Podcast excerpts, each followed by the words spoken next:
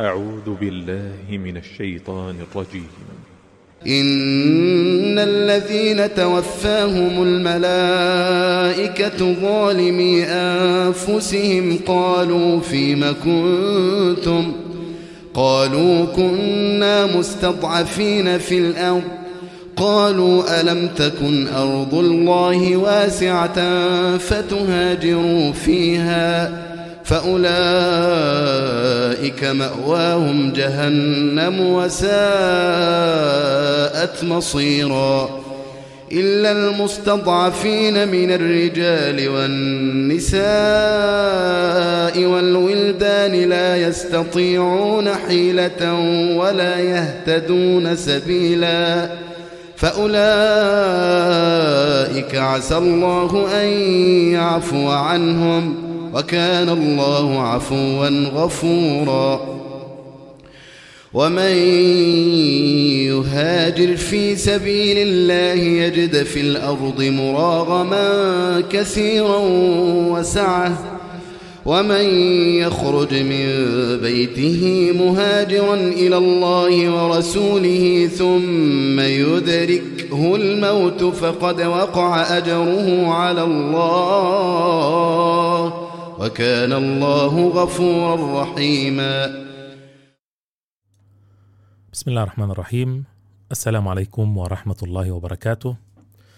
أهلا بكم في حلقة جديدة من سلسلة المسلمون في الغرب. في الحقيقة كنت أنوي تأجيل هذه الحلقة للأسبوع القادم والاعتذار عنها لكن سبحان الله اليوم وجدت في نفسي يعني همة وقررت أن تكون الحلقة في موعدها. وأيضا هناك بعض الأمور كنت أمس في مناقشة مع أحد الإخوة وكان السؤال الذي طرح علي كيف نعود إلى هذه البلاد وفيها ما فيها؟ وهناك مغالطة دائما تقع من بعض الإخوة والأخوات وهي مسألة أنه يحاكمون البلاد إلى حكامها. بمعنى لا أحد يقول لك اذهب أنت ذاهب في عز أو في كرامة السيسي أو في كذا أو محمد السادس أو حاكم الجزائر أو حاكم سوريا أو حاكم لبنان أو العراق أو لا لا لا. آه العودة هنا من أجل المجتمع ولا أقصد كل المجتمع أيضا ولكن لسه في يا جماعة بوادر أمر بمعروف ونهي عن منكر لسه في برضه ناس عندها عفة وطهارة لسه في ناس مسلمين حواليك وفي أشياء كثيرة. فالعودة إلى هذه البلاد ليست عودة من أجل الحكومة وإنما عودة من أجل المجتمع الذي ربما ربما تكون لديك فرصة أكبر لتربية الأبناء من هذه البلاد الغربية. كل المناهج التي تغيرت في الأردن وفي مصر وفي السعودية وفي المغرب وفي كل الدول العربية كل ما وضع فيها وإذا وضع أضعاف ما وضع فيها من فساد ومن تحريف لا يساوي شيئا أمام المناهج الغربية. يعني يعني مثلا يعني إذا الآن بدأوا بدأوا في تدريس مثلا التربية الجنسية مثلا على حسب زعمهم لن يستطيعوا أن يدرسوا ما يدرس في المدارس الغربية، مستحيل، لا يمكن ابدا من رابع المستحيلات أن يشرحوا لهم وضعيات الجنس والشاب من حقه أن يقوم بالعادة السرية وأن العذرية هذه لا قيمة لها وأن الفتاة من حقها أن تصاحب الشباب وأن الشذوذ الجنسي هذا شيء طبيعي ويجب أن نتقبله ولاف از لاف ابدا ولن يدرس لهم الإلحاد الصافي. يعني بمعنى نعم بعض الدول تدخل الآن نظريات إلحادية زي داروين أو كذا على استحياء لكنهم لن يدرسوا الإلحاد المباشر الذي ينفي الإله وأن هذا الكون مادة. فالشاهد بالموضوع خلي بالكم يا جماعة بلادنا إحنا عارفينها وعارفين ناسها وعارفين مداخلها. وأنا أستطيع في بلدي أطلع ابني من المدرسة وادرسه منزلي. اوديه إلى كتاتيب القرآن الكريم. أعمل أشياء كثيرة. أمنع بنتي عن أشياء لا أستطيع أن أمنعها. أنت دورك في الغرب هو إنك فقط فقط ترعى الولد. ما عندك أي توجيه. مش من حقك إنك توجه الولد. وإذا كنت توجه الولد وقرر التمرد على هذه التوجيهات سوف يضرك هذا الولد أو هذه البنت. يعني طبعا أنا مش عاوز أكرر الكلام اللي قاله الإخوة والأخوات عن المآسي اللي حصلت والأسر اللي تفككت والبنات اللي بلغوا عن أسرتهم وترحلت الأسرة والبنت بقيت في هذه البلاد.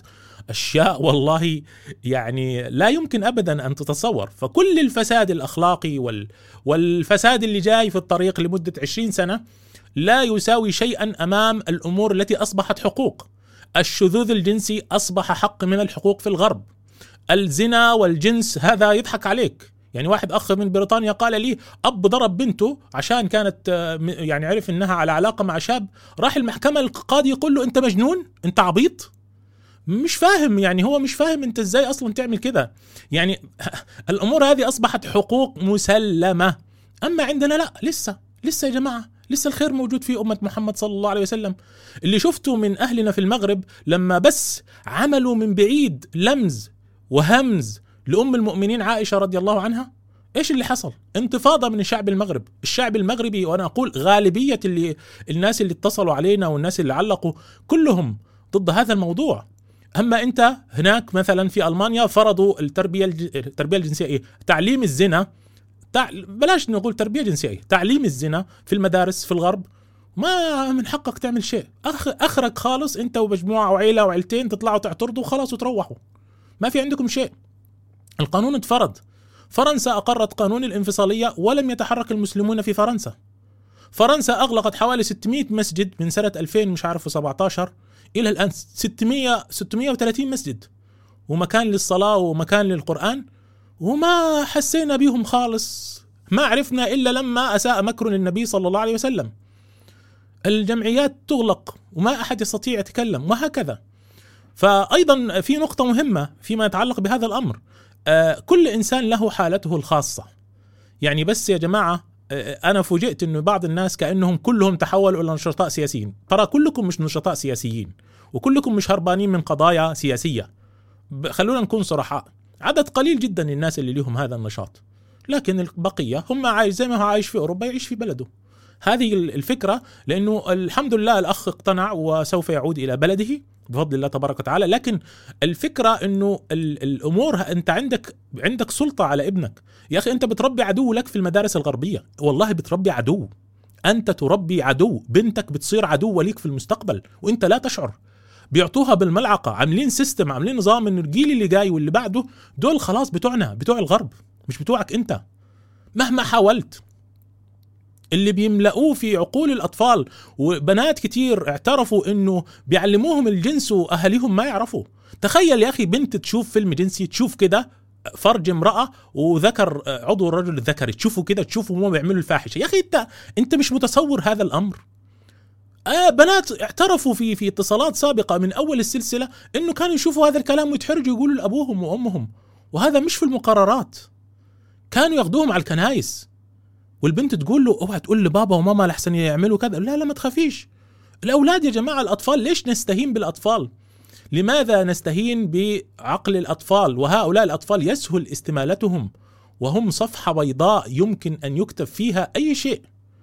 أنت محسسني إن الطفل ده أينشتاين؟ هذا الطفل يعني أينشتاين آه، عنده ذكاء خارق مثلا؟ لا.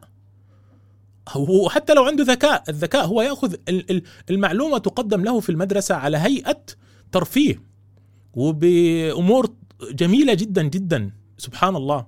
نأخذ اتصالات اللي عاوز يتصل بينا إن شاء الله سنفتح باب الاتصال. هذا بس كان كلامي مع آه، بعض الإخوة. جزاهم الله خيرا. ربنا يبارك فيهم. والموضوع بسيط. الموضوع بسيط هي آه، مقايضه بين الدنيا وبين الآخرة صراحة. هي مقايضة بين الدنيا والآخرة. وجزاكم الله خيرا وبارك الله فيكم. آه، آه، إن شاء الله هفتح باب الاتصال. اللي عاوز يتصل بينا إن شاء الله مفتوح الاتصال. وكان في حد اتصل بينا أثناء الكلام.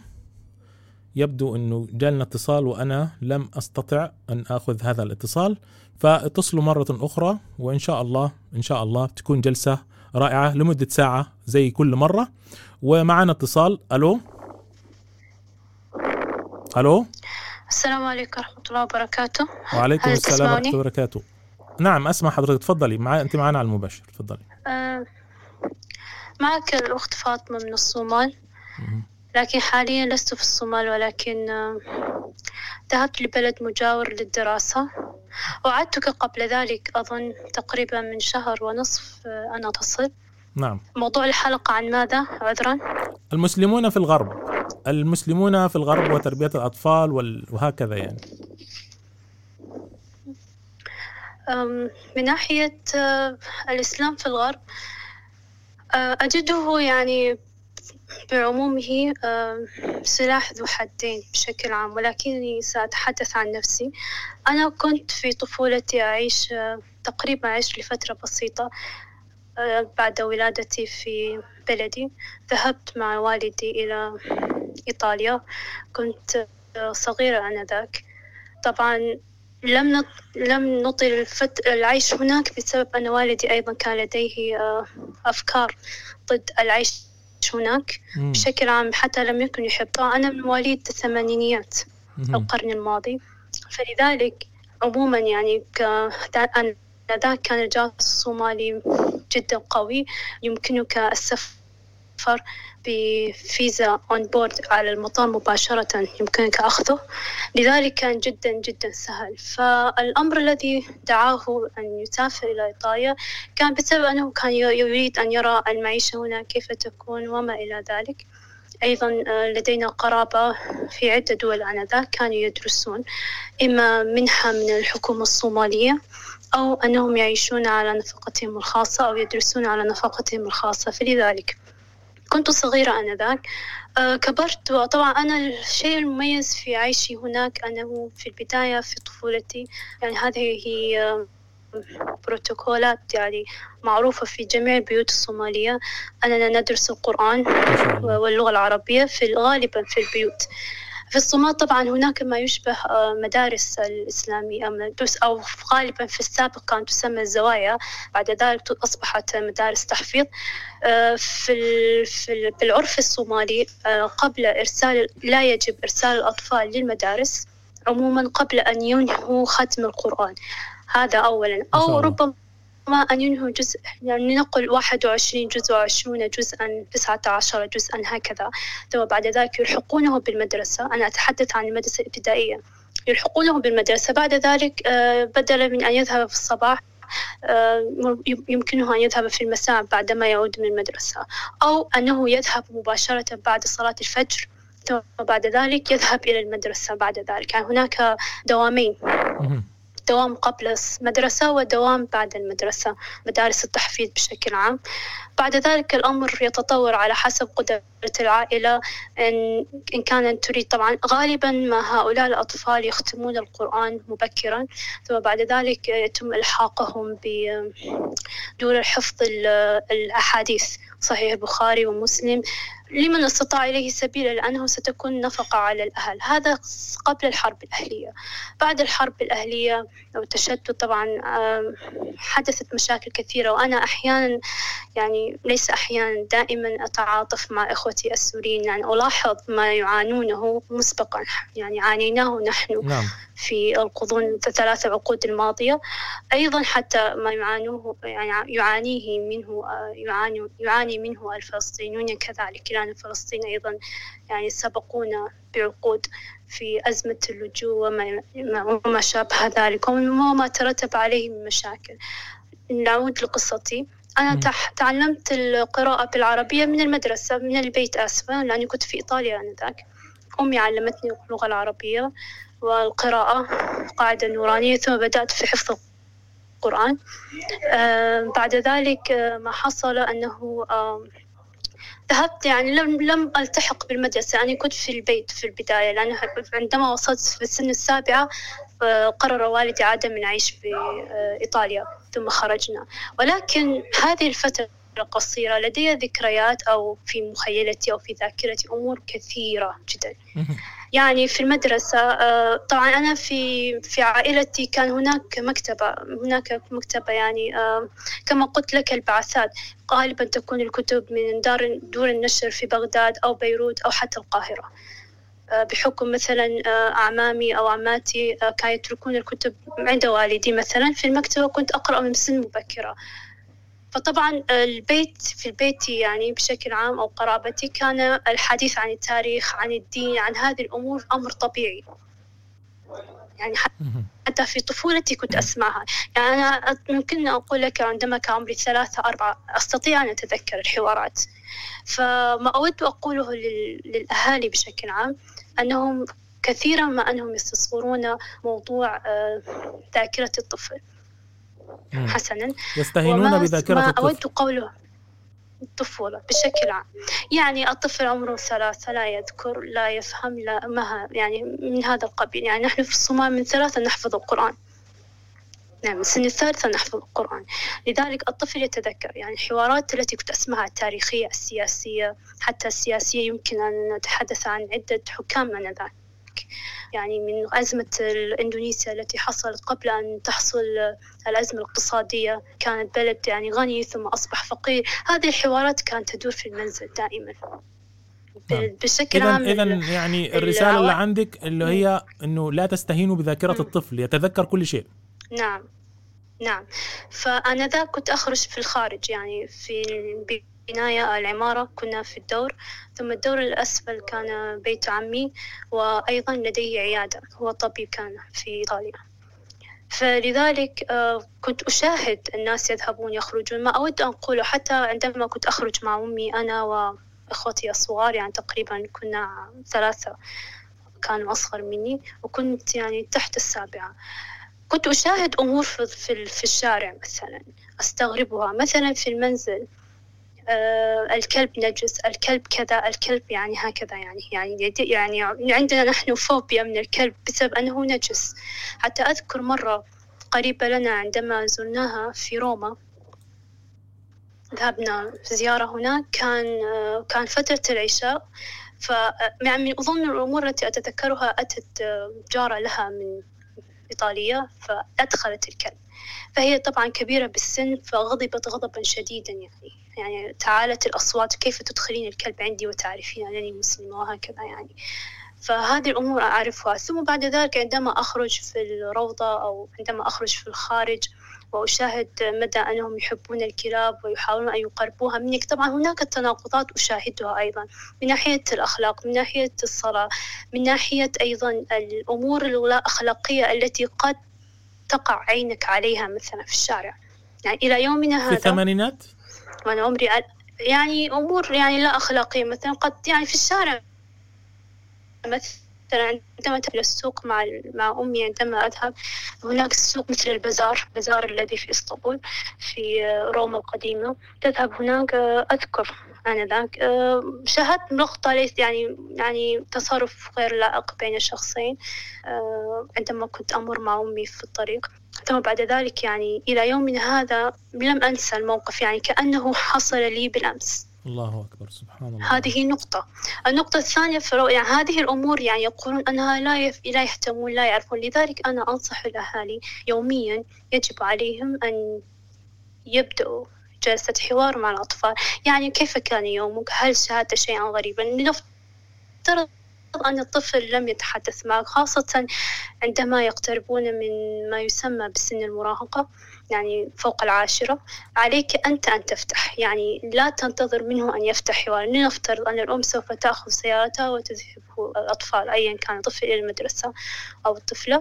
آه، يجب أن تتحدث. لا يريد أن يتحدث هي أن تتحدث عن يومها أو الأب كذلك. مثلا إن كان يعيده في نصف الدوام الآخر أحيانا بعض الآباء يعملون شيفتات فلنفترض أن الأب يعيده أو يذهبه إلى المدرسة صباحا. هذا أفضل وقت لأن يكون معه حوار. يعني مثلا حتى لو نفترض أنه رفض أن يتحاور معه يحاول أن يفتح هو حوار بحيث أن يخبره بيومياته. مثلا أمس حصل معي كذا وكذا وكذا أزعجني هذا الأمر من زميل ما لكذا وكذا. الطفل في البداية أو المراهق حتى خاصة مراهق الأطفال أسهل. في البداية ربما لا البالغ أو اللي هو الراشد. هذا سن الرشد مش المراهقة. يلا تفضل. يعني هم يسمونه مراهقة نعم. نعم. لكن بالإسلام مكلف. يعني شرعا مكلف. نعم. بس يعني هذا ما يسمى ويعرف الآن.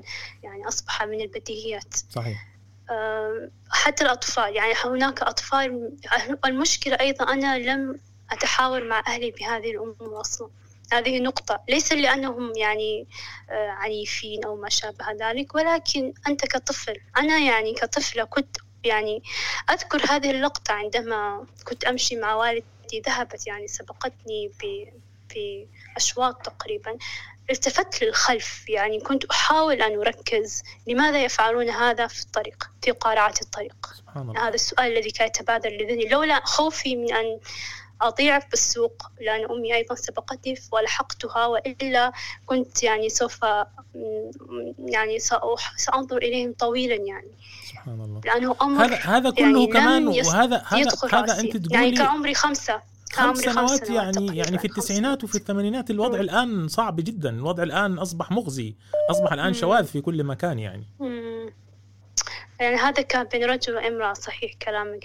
أيضا في المدرسة أذكر مرة في وأيضا أنا لا يعني لا يمكن أقول لدي خبرة طويلة في هذا المجال لأنه أولا كنت فترة بسيطة هناك ثم عدت وخرجنا لأن والدي لم يكن مرتاحا لهذا الموضوع.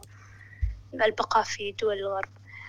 وما شاهدته في الروضة عندما مثلا ترسم أو في حصة أولى حتى أولى ابتدائي عندما ترسم في حصة حصة الرسم. أو أي في أي حصة في العلوم فيما شابه ذلك. أحيانا كثيرة. أحيانا كثيرة. يعني أنا لا أفهم ما علاقة حصة الساينس أو العلوم ب بأمور قد تكون خارجة عن الموضوع. في سن في آنذاك أنا أتحدث. لا يسمح يعني لا أظن أنه من المناسب أصلا التحدث به مثلا. مثلا حتى بنت عمتي كانت تح- تحكي لي يعني آه هذا لاحقا سأخبره. أنا ما شاهدته كنا نرسم رسمة عادية رسومات طبيعية حصة رسم عادية. ثم بعد ذلك أتت فكانت يعني رسمة غالبا الأطفال يرسمون حديقة نهر جاري تمام. السماء الغيوم الشمس ما إلى ذلك. فكنا نرسم تلك الرسمة فقالت المدرسة وهذا أمر إلى الآن أستغربه يعني حتى مر علي السنين وإلى يومنا هذا لا أجد تفسيرا منطقيا لما سألتنا هذا السؤال. فقالت ووجهت أيضا كلام لأن كثيرا كانت توجه لي الكلام بطريقة غير مباشرة. يعني تق- تقريبا نحن أيضا هذه نقطة أحب أن أنوه للآباء بشكل عام أن الأطفال ليسوا أغبياء. وهذا دليل يدعم يعني أنا أدعم كلام الأخت السودانية قبل فترة التي كانت أظن ابنها شخصوه بفرط الحركة. هذا المتلازمة ما ما أدري هي عبارة عن نعم. شيء يدخل في التشخيص النفسي أه، حقيقة هو بالعادة الطفل إذا كان ذكيا وهذا أنا شاهدته من أقاربي أيضا الذين يعيشون في الغرب دائما يحاولون استفزاز الطفل مم. الطفل بعض الأطفال بطبعهم هاديين وبعض الأطفال لا سوف ي- سوف يقوم بالتفاعل ثم بعد ذلك سوف يقوم بال تقريبا بالرد يعني لكل فعل ردة فعل. فردة الفعل قد تختلف من طفل إلى آخر. وأيضا لديهم هم فكرة أخرى أن نحن في العالم ال- تقريبا أنا يعني إذا قلت في الصومال والسودان بهذه الدول حتى في الدول ال- ال- ال- ذات طبيعة الشمس الحارقة تقريبا أو حتى لنقل حتى في الصحاري الجزيرة العربية بشكل عام هناك أيضا أطفال بطبيعة الحال نشيطين. حركيين. لا صحيح. أدري ما هذا ما هو السبب. لأنه حتى عندما يذهبون إلى مناطق إسكندنافية مثلا أو باردة جدا لا أدري إن كان وراثيا هذا الشيء متوارث من الأجداد ولكن بحكم البيئة فشيء طبيعي أن الطفل حركي نشيط يتحرك يذهب يمشي بحكم البيئة. فهذا تمام. الأمر يكون مستهجن عندهم. ولكن أيضا هناك أمور لا ي... لا يعني يلتفت لها الآباء لأنهم آه، يستفزون الطفل. طيب ختام ردة بقى. ختام المداخلة في دقيقة آه، عشان ند- مداخلتي آه، مداخلتي أثناء الحصة رسمنا وما فعلنا كل هذا. قالت فجأة آه، سوف نضع رسمة. آه، فناقشت الرسمة هذه ثم قالت سوف نضع جسر. فطبعا أنا رسمت الرسمة. شخص يعني في الجهة في الضفة المقابلة. فجاءت إلي قالت لماذا آه، كان كانت فتاة قالت لي لماذا لا تضعين آه، يعني في في الضفة الأخرى يعني ولد مثلا ضعي صورة ولد. فقلت لها حسن يعني حسن النية وضعته ولكن لم يكن في بالي أن أضعه. ثم بعد ذلك قالت حسنا كيف سوف تذهب البنت إلى الضفة الأخرى؟ قلت سوف أرسم لها يعني قارب شراع ثم سوف تبحر إلى الضفة الأخرى. قالت هذا لا ينفع. قلت لها إذا ماذا أفعل؟ قالت لي آه قلت لها يعني ماذا هو الحل الذي ترينه؟ المهم أنها حاولت تستدرجني في الكلام ثم قلت سوف أضع جسرا. لا بأس لا تريدين أن نضع قارب سوف أضع جسرا حتى الفتاة تنتقل وتلعب في الطفة الأخرى مع الولد الذي هي استحدثت استحدثته. يعني أنا لم أضعه في الصورة أصلا في البداية في الرسمة. فبعد ذلك قالت لي لا ينفع. قلت لها ينفع لأنه هو الطفة يعيش في مدينة أخرى ليلعب مع المدينة الأخرى أو أطفال المدينة الأخرى أو القرية الأخرى وأنا في طفة هذه ذاك كانت الطفة المقابلة لتعيش مع أصدقائها في الطفة هذه. قالت أنه يعني حاولت استدراجي كثيرا فقالت لا يمكن يجب يجب أن يلتقوا إنهم المهم أنها أدخلت القصة أنه صديقها وليس لديها أصدقاء ويجب أن تكون معهم وما شابه ذلك. طبعا يعني... عقدت لي الموضوع إلى درجة أنها قالت يجب يجب يكون معها. قلت لها لا يجب أن يكون معها. يعني بدأ الحوار بعد ذلك يشتد حدته قلت لها لا داعي. أصلا أنا لم أضعه. هي تكون في قريته وهو يكون في قريتي أسهل. لا تريدين وضع القارب لا تريدين الجسر. آه، هناك حيوانات متوحشة في النهر. آه، ستموت. لا يمكنها أن تعبر الطفل الأخرى في نهاية المطاف ما تريد قوله هو أنه آه، يجب أن تنقلي الولد الشاب يعني الطفل هذا إلى البيت حتى يمارسوا حياتهم معا. أنا في البداية يعني لم أستوعب ما تريد أن تقوله فقلت لها يعني ماذا تقصدين؟ قالت لي أن هذا الولد يحب هذه الفتاة فيجب أن تفكري في طريقة لمساعدته الموضوع طال طويلا في الحوار. آخره كانت أنها قالت لي آه يجب أن يكون معها ولن يعيش بدونها و و و. وطبعا في البداية جادتها هم لا يعرفون بعضهم. أنا ما أدري وإلى هذا يعني حاولت نعم. شتى الوسائل في النهاية قلت لها هناك حل. قلت لا أنه بما أنه طفل أو وهي طفلة آه، لما والد يعني بحكم عرفي يعني بالصومال يعني مثلا نحن نعرف أنه الشاب الذي يتقدم للفتاة ثم يأتي بأهله إلى البيت ثم يتقدمون يعني يتقدمون للفتاة بهذه الطريقة. فقلت لها هذا الحل. يذهب يذهب إلى قريتي ويحضر آه، أهله. وبعد ذلك يساعدوه في النقل إلى في الانتقال إلى الأخرى. ثم بعد ذلك سوف يتزوج الفتاة. وتنتهي المشكلة يعني مشكلتك يعني التي تريدينهم أن يلتقوا معا. فقالت لي لما الزواج مثلا؟ فيعني دخلنا في متاهة طيب. ويعني خرجت وأنا يعني مشوشة. فلماذا دخلنا هذا الحوار أصلا من البداية؟ هكذا يدخلون بحصص لا علاقة لها بأمور مثل هذه. يعني ممكن ولكن بطرق غير ممكن مباشرة. الطفل نفسه ي... كل هذه الحوارات تتم دون علم الوالدين. انت هذا كله يعني نعم. وليس في المقرر ليس مكتوبا في المقرر أن هذا الكلام. لا. لا. بس هذا اللي نقول عليه. لا حصة رسم عادية. مم. حصة رسم عادية وركزت علي أنا. يعني لماذا لم تركزي على أطفال إيطاليين حسنا؟ ولماذا أنا؟ ولماذا تعقدين رسمتي؟ أنا رسمي كانت جدا بسيطة امم جزاكم الله خير بنت عمتي كان بنت عمتي أيضا كانت تحكي لي قصة في المرحلة الابتدائية والمتوسطة. كانت تخبرني أنا طبعا تلك الفترة ذهبت إلى عدة دول إسلامية. وعشت فيها مع الصومال وأنت مع الحرب طبعا أنا نحن في العائلة أبي لم آه، يستخرج لنا جواز سفر يعني إيطالي. جواز سفرنا صومالي. نعم. لأخبرك بهذا الشيء. وتعمد والدي لذلك. حتى غدا قال لنا حتى كان يقول أنه شاهدنا كثيرا في الصومال. آه، عندما يأتي آه، بعض الأهالي إلى الصومال مع أطفالهم للأسف الشديد بعضهم قد يهرب ونراه ذهب إلى نيروبي. لسفارة بلده سواء كندية بريطانية أمريكية مم. ويقول أنني خطفوني والدي أو خطفني الأطفال والدي أو الأولاد أو الأولاد اللي هم هم اللي بيعملوا في الصومال ترى حاسب. أيوة هاجر يعني هم في الصومال لا بقدرة قادر يذهبون بطرق ملتوية يذهبون إلى سفارة نيروبي أو أديس أبابا على حسب ما يتناسب معه ثم بعد ذلك يطلبون من سفارتهم نقلهم إلى هنا هذا لأن لديه جواز سفر يستطيع السفر. فهمت ولكن فهمت. إذا أن الأهل عندما يأتون مباشرة هناك مشكلة في قصة جواز السفر يعني لا ي... يعني بعض الآباء يعتقدون أنهم إذا عادوا إلى بل- بلدانهم الأصلية ستنتهي المشكلة. لا طبعا تنتهي المشكلة. في اخ حذر من هذا الموضوع. وقال أن خطورة جواز السفر فيما قلتيه أنت الآن إنه الأولاد بعد ذلك عندما يكبرون بكل بساطة يهربون إلى سفارة البلد الأصلي اللي هم معهم الجنسية. فالله المستعان. نعم جزاكم الله خيرا. حصلت. طبعا نحن لم نأخذ يعني حقيقة. لذلك جواز سفرنا الصومالي طيب. وطبعا هذه ختاما يعني ختاما عشان عشان نختم. ختاما عشان نختم. بنت عمتي لا هناك بنت عمتي قصة أخرى بسيطة. هي في الحصص العادية في نهاية الأسبوع سو كانت تحكي لي. هي تعيش في أمريكا.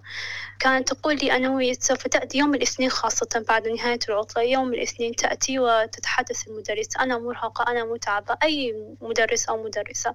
عندما نس- نسألها يعني تسألون يسألونها الطلبة ما الذي حصل يتحدثون عن علاقتهم الخاصة. يعني لا أدري إذا كان هذا مسموحا بالمدارس. يعني كنت مع صديقي وفعل يعني علاقة خاصة. مم. أمام الطلبة في الابتدائية والمتوسطة حتى. المدرس أو المدرسة يحكون ذلك. نعم. يوم الاثنين يوم الاثنين بعد عطلة نهاية الأسبوع. لأن هم يذكرون ويفعلون ما يفعلونه في نهاية الأسبوع. وهذا حتى شاهدته في إيطاليا الخمور رائحة. إلى يومنا هذا أيضا أتذكر رائحة. هناك رائحة عفن ولكنني لاحقا فهمت أنه الخمر. يعني هناك عندما يتحدثون في وجهك أو يسلمون عليك تشاهد تشم شيء متعفن مثل مثل الليمون عندما يتعفن هذه هكذا. يعني هذه أنا ما أود قول أن الأطفال يتذكرون هذا. أحيانا لا يتحدثون مع الآباء يتحدثون فيما بينهم. أنا أخبر شيء أقاربي أطفال وهم يخبروني بأشياء. وهذا ما يمكنني أن أقول له. يجب أن تحدث يعني لا تنتظر الطفل أن يتحدث. يجب أن الأب يستوعب الطفل يجب البداية. أختي الكريمه من- الكلام الصحيح يجب ألا نعرض الطفل لهذه الأشياء هذا هو الكلام الصحيح. يجب ألا نعرض الطفل لهذه الفتنة صحيح، حتى هو- أنا أنا طب, نعم. طب وبعدين؟ بعد ما تخدش حياء البنت أو الولد بعدين يعني إذا حكى لي يعني إيش بستفيد؟ يعني مشكلة يا جماعة. وهو هو هذا ليس فقط القصد يعني أنا أقصد يعني إلى أن يجدوا حلا. يعني مثلا أنا سأفكر وأخطط للعودة بعد فترة ما. خلال هذه الفترة يجب أن لا تكون يعني شخصا آه، خاملا بدون حركة. بدون ردة فعل. يجب أن تتحرك يجب أن تستجوب يجب أن تتحدث لأنني ما ساعدني أيضا أنا في طفولتي حتى بدون أن أتحدث. هذه الحوارات الجانبية عن التاريخ الأسلى. أنا عن نفسي ما أثر علي وزاد من عزتي هو نقطتين. في الحوارات الداخلية كانت حوارات تاريخية. يعني أنا كنت أعرف التاريخ وأنا في داخل البيت قبل أن أذهب المدرسة. كنت أعرف تاريخ الدولة الأموية تاريخ سيرة الرسول وسلم. يعني كنت أسمع حوارات يعني عندما يعني الرجال مثلا يتحاورون فيما بينهم ويربطونها بالسياسة مثلا. سيد قطب كنت أعرفه من يعني منذ زمن يعني قديم جدا قبل أن أذهب إلى المدرسة. يعني هكذا هذا يساعد لأن الطفل عندما يسمع حوارات في البيت وإذا كان الآباء معتزين بدينهم يؤثر لو قليلا سوف يعطيه نوعا من الهوية. أيضا هناك قصة أخرى لا أدري هل تسمح لي بالمشاركة؟ لأني أنا عاو- أنا عاوز أسمعك. يوم آخر. طب يلا يلا خل... لا كملي أنا أنا ود كملي لا كملي خمس دقائق نقطة واحدة. يلا آه، تفضلي أوكي. الناس عاوزة النقطة تسمعك. على التي- الناس يعني- تقول لي خليها تكمل نعم. فأنا يعني أنا آه، يعني نسمع. قصص كثيرة. قصص كثيرة أظن يعني أنا لدي أقارب في كل تفضلي، مكان تفضلي- تفضلي يعني سريعاً إن شاء الله، بسمع. السبيل هذه. القصة الأخرى يعني باختصار أنا أنصح الآباء بالحوار. النقطة الثانية التي أنصح بها يجب حتى وإن لم يكن بنظرك مهم أن أن يكون تصرف الآباء داخل المنزل هو خارجه يعني ألا يكون هناك أي تناقض. لأنك بشكل أو بآخر ستساهم في آه، تقوية شخصية الطفل. أنا هذا ما عزز وقوى شخصيتي. يعني مم. كنت لا أتقبل يعني هذا الحوار مع المدرسة. كنت صغيرة لكني كنت أتحاور معها. يعني لم أقبل. يعني حاولت حتى في النهاية أن أعدل الموضوع بأن نزوجهم يعني بناء على حسب يعني عرفنا أو عرف المسلمين بشكل عام.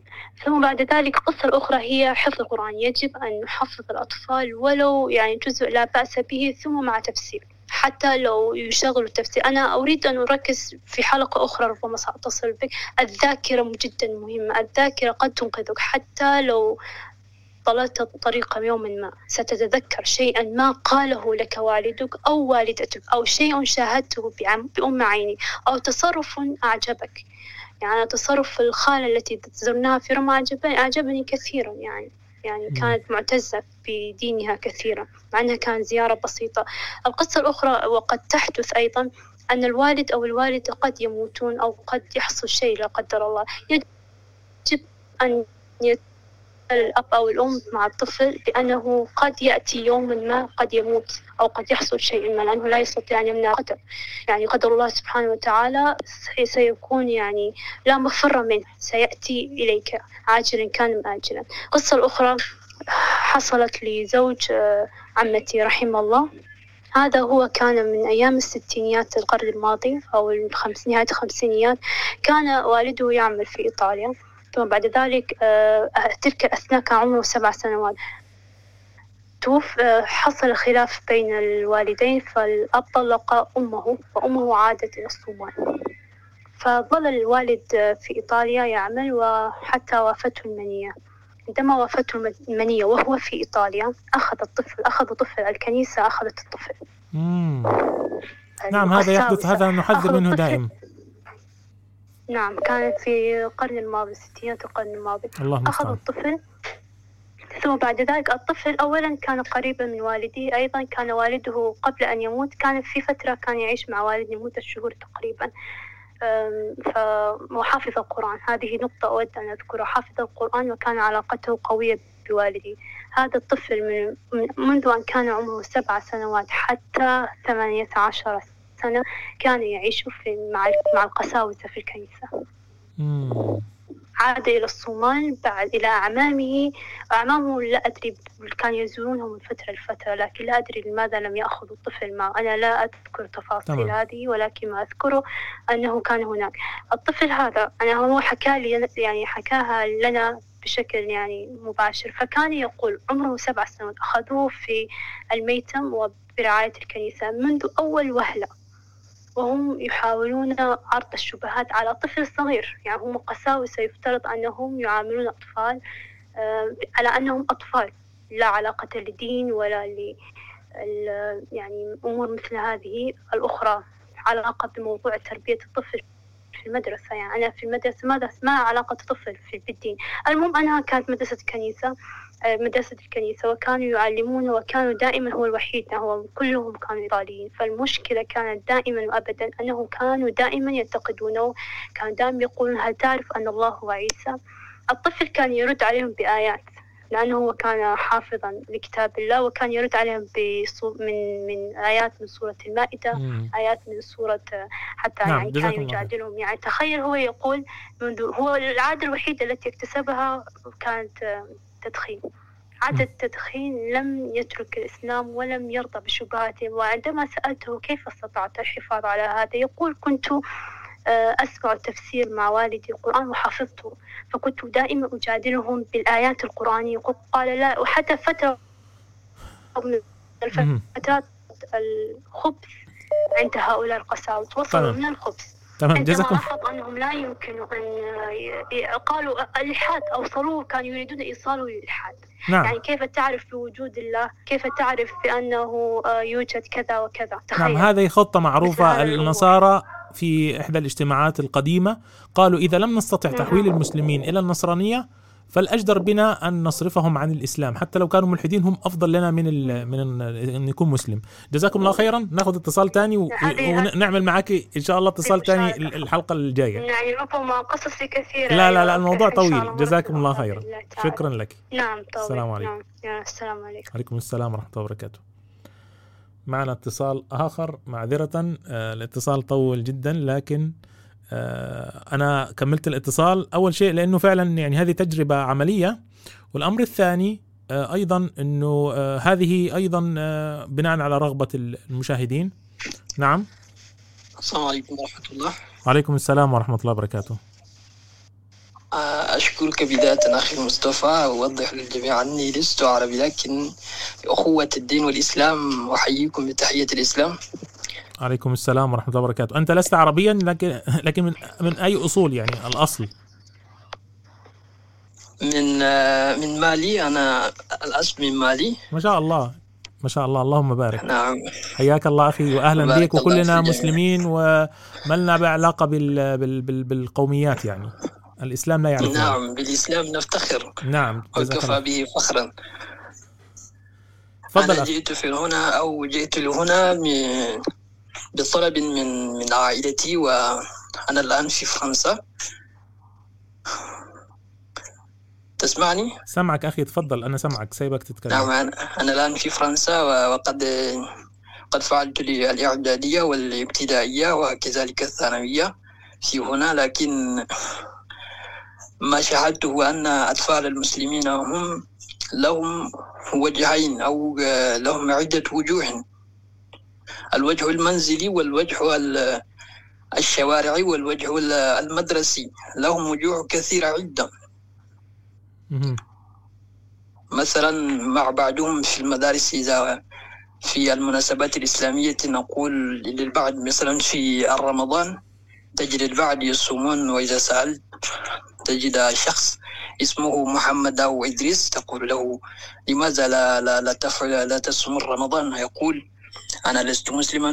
وإن سألته لماذا أنت تحمل الإسم ال- الإسلام؟ يقول الآباء هم من سموني بهذه والإسلام هم- هو دينهم وليس بديني. لكن في المنزل لا لا, لا يتجرأ أن يقول هذا للأبوين صار الآن معه سلطة بعد هذه القوانين الجديدة. معه سلطة أن يقول ذلك ويؤذي الأب والأم. هذا ما نخاف منه يعني. تفضل.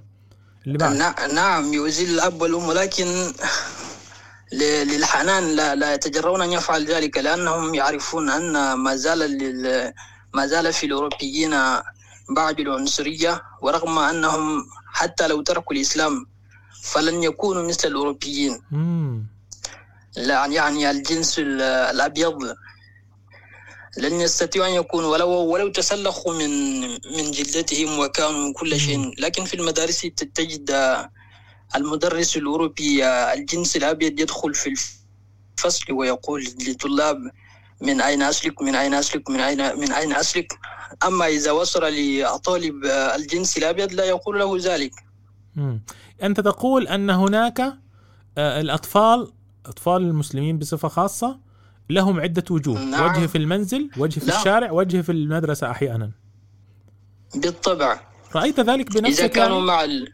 بنفسي رأيت. مثلا آه، في مدرستي كان هناك شاب اسمه إدريس وأقول له يا إدريس لماذا لا تصلي؟ لماذا لا تفعل هكذا؟ يقول أنا لست آه، لست مسلما. إنما إن كنت في البيت أبواي يقولان لي افعل هذا ولكن إذا خرجت فأنا لست بمسلم ولا أحب أن أفعل ذلك لكنهما يجبراني على فعل ذلك وأنا أفعل إرضاء لهم.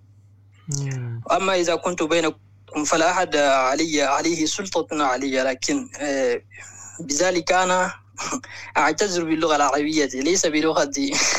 ربنا يبارك فيك يا أخي ويزيدك عزة وكرامة بالإسلام. وبعضهم يترك أمين يا رب وبعضهم يتركون الإسلام كليا حتى كان في فصلنا آه، أخ من أصل جزائري هو ترك الإسلام كليا ويقول أنه سأل أبوه أو أباه عن شيء ما حكم لماذا المسلمون لا يأكلون الخنزير هو سألني ذلك وقال أن أن أبوه أو أن أباه لم لم يقنعه بجواب.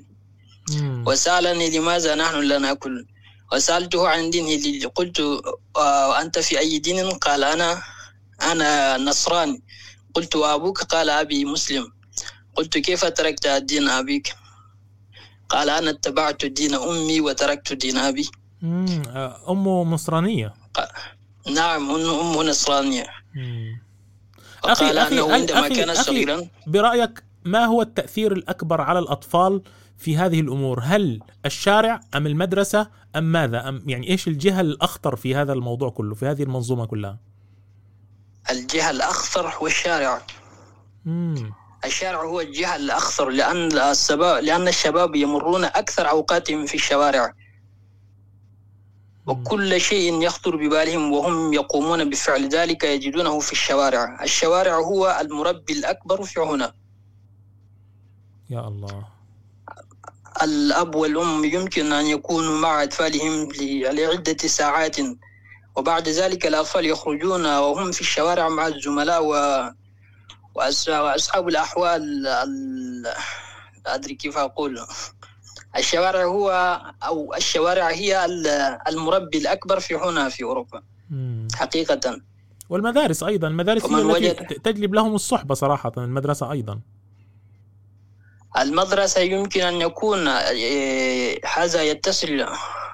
مم. طب أنت إيش إيش إيش, يكون- إيش رسالتك أو إيش نصيحتك أخي؟ أنا حابب أسمع منك كثير. إيش اللي عندك يعني؟ إيش التفاصيل؟ نصيحتي نصيحتي أن من استطاع وتمكن من الخروج من هذه الديار فعليه أن يفعله من تمكن من الخروج بالخروج فليخرج. ومن لم يتمكن فعليه ألا ألا يترك له ابن يربي في هنا أو يربى في هنا. لأن هنا ليس ب ليس بمكان زرع. صدقت. من ترك ابنا له لكي يزرع له في هنا فلن يحصد. هذا ما ما أقوله. وأعتذر للغة العربية. لا لا ما شاء الله ده أنت لغتك جميلة. ده إحنا إحنا إحنا عاوزين زيك كده كل الشباب يتكلموا بطريقتك يعني. جزاك الله خيرا. أعتذر حقيقة. وأنا سعيد. سعيد جدا بيك ودائما شارك معانا وراسلني وسلم علي أخوك إن- الأكبر أو الأصغر يعني ايا كان السن. إن شاء إن شاء الله حياك الله أخي الكريم. جزاك الله خير. إن شاء الله. شكرا جزيلا. السلام عليكم. ورحمة الله. معنا اتصال آخر. معنا اتصال آخر. ما شاء الله الأخ ما شاء الله. ألو؟ السلام عليكم. وعليكم السلام السلام ورحمة الله. وبركاته. أخ مصطفى تسمعني؟ نعم أسمعك أخي الكريم. نعم بارك الله فيك. والله يا أخ مصطفى أنت يعني على ثغر من الثغور والله عظيم. يعني أنا أنا من العراق أنا يعني أتيت لألمانيا أنا وعائلتي أنت في أل... أنت أنت انت, أنت من العراق وعايش في ألمانيا ولا أنت من العراق وكنت في ألمانيا؟ لا أنا من العراق وعايش الآن بألمانيا. تفضل تفضل. لكن بإذن الله عز وجل أنا يعني رمضان القادم بإذن الله راجع للعراق. الله الله أكبر. عز وجل. ربي ربي يسر أمرك أخي. ليش عاوز. ترجع؟ ليش عاوز ترجع يا عمي؟ العراق يا عمي فيها مشاكل وحكايات. يا عمي خليك على ال هذه هذه هذه اسمها إنجيلا ميركل هذه الولية هذه. وعندك وعندك كل حاجة مية مية واليورو وال... يعني إيش ليش ترجع العراق؟ والله يعني بصراحة بصراحة أنا أتكلم معك أخ مصطفى يعني يعني حتى أنا أنصح عائلتي أنا أنا يعني أتيت هو قصتي أنا يعني بسيطة لكن أنا شفت يعني أشياء أمور قد ممكن أقولها معك إذا اتسع الوقت ويانا.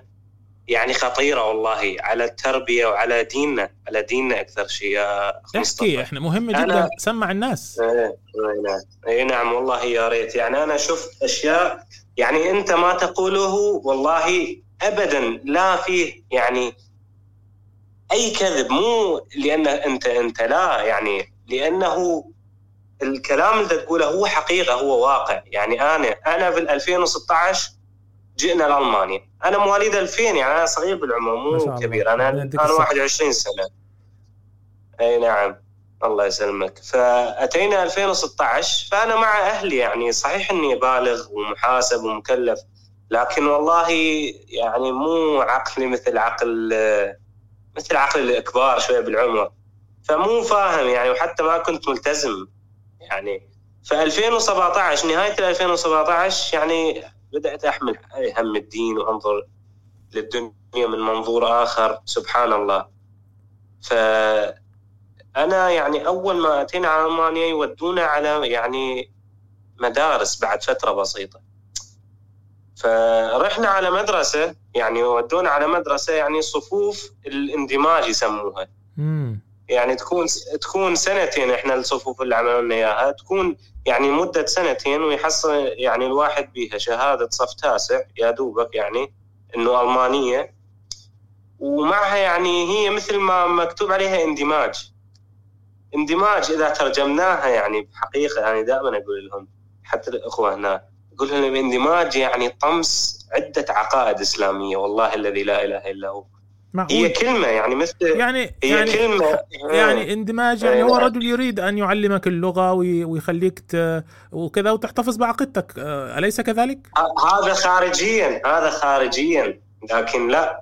أنت أول ما تدخل في كورس الاندماج عندك دو يعني لغة بالبداية يبداون وياك أو لكن عندك دروس مثلا مثل السياسة وغيرها وهذه يعلموك مثلا إن الدين يعني شيء فقط بالمسجد بالبيت. برا برا البيت يعني الدين ما له علاقة بالحياة. هاي يعني العلمانية.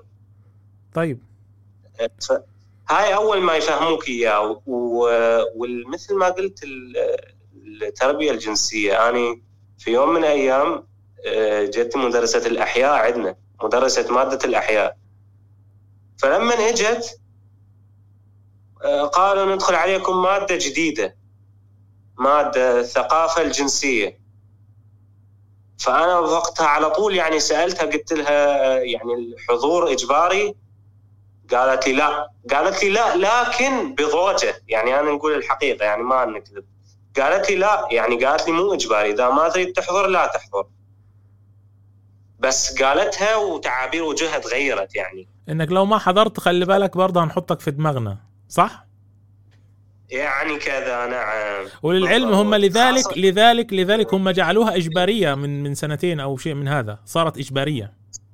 ها أنا قبل لا تصير إجبارية كانت الشيء هذا كان يعني آه، لساتها آه، يعني بما انه إحنا أيضا كبار بالعمر شوي فهم بس كانوا يعني مثلا إحنا كنا هاي الصفوف أعمار ما بين ال 17 18 إلى ال 20 أيضا يعني مختلطة الاعمار ما محددة. فكانوا يعني مو إجباري ليش؟ لأن من ناحية يقول لك أنت كبير يعني أنت ثقافة عندك مثلا ممكن. إيه هيك لكن الأطفال الأطفال لا لا مناص. الأطفال لا فرار من هذا الشيء. أنا عندي أخت أخت وأخ صغيرة. يعني ماكو كله إجبار. الله لكن يرحمه. فانا بوقتها الحمد لله والشكر نج... يعني وقت اني جيت طلعت. فمن تقريبا يعني فتره يعني طلعت من الدرس الحمد لله لكن بعدين صارت تسأل شنو رأيكم؟ فأنا باوع أنا الصف اللي معي المفروض مسلمين معظمهم. عبد القادر وعبد الرحمن ومحمد وعبد الله اسمائهم يعني هيك أسماء كلها مسلمة. فتسألهم عن رأيكم شنو رأيكم بالمادة اللي صارت بال بالدرس اللي عملناه؟ باوع أنا أنظر يعني المسلمين ما شاء الله عليهم يمدحون هذا الشيء يعني مع الصف هذا يا أخي. الإنسان الشهوة يا أخي. الآن أنت الآن. فتحت الباب لل- للشهوة. يعني مش كل الناس إيه. يرفضوا هذا الأمر. في ناس تفرح بهذا الأمر للأسف الشديد. وفي أسر مفكرة إنه أولادهم لما حد يقول لهم هذا غيري. يرفضوا يعني. مو مو مدحا لنفسي. لا لا. ولكن لا أحد في الصف رفضها. وأنا رفضتها مو رفض إني قلت أنا أرفض هذا الشيء لا تدرسونه. لا لا هذا لو اقوله أنا. أوه لا مشكلة. والله ممكن مشكلة وقد يعني لا لا أنا يعني لا يعني أتكلم أنا واقع مضبوط. مشكلة حتى ممكن يعني يكتبوني بقائمة سوداء بالمدرسة وحتى ممكن يصل الأمر إلى تحقيق. إحنا إحنا خاصة المنطقة اللي أنا بيها يعني الإسلام ما منت... يعني بيها إسلام مو ما بيها بيها كثير يعني. مسلمين لكن يعني إنه مو أكو دعوة قوية. فمجرد أنا رفضي إنه أنا هل فيني لا أحضر؟ يعني طبعا رجاء للأسف. قالوا لي فيك لا تحضر فما حضرت. أطلع طلعوا اللي معي بالمدرسة قلت لهم إيش عرضوا لكم؟ قالوا لنا عرضوا لنا أفلام يعني جنسية.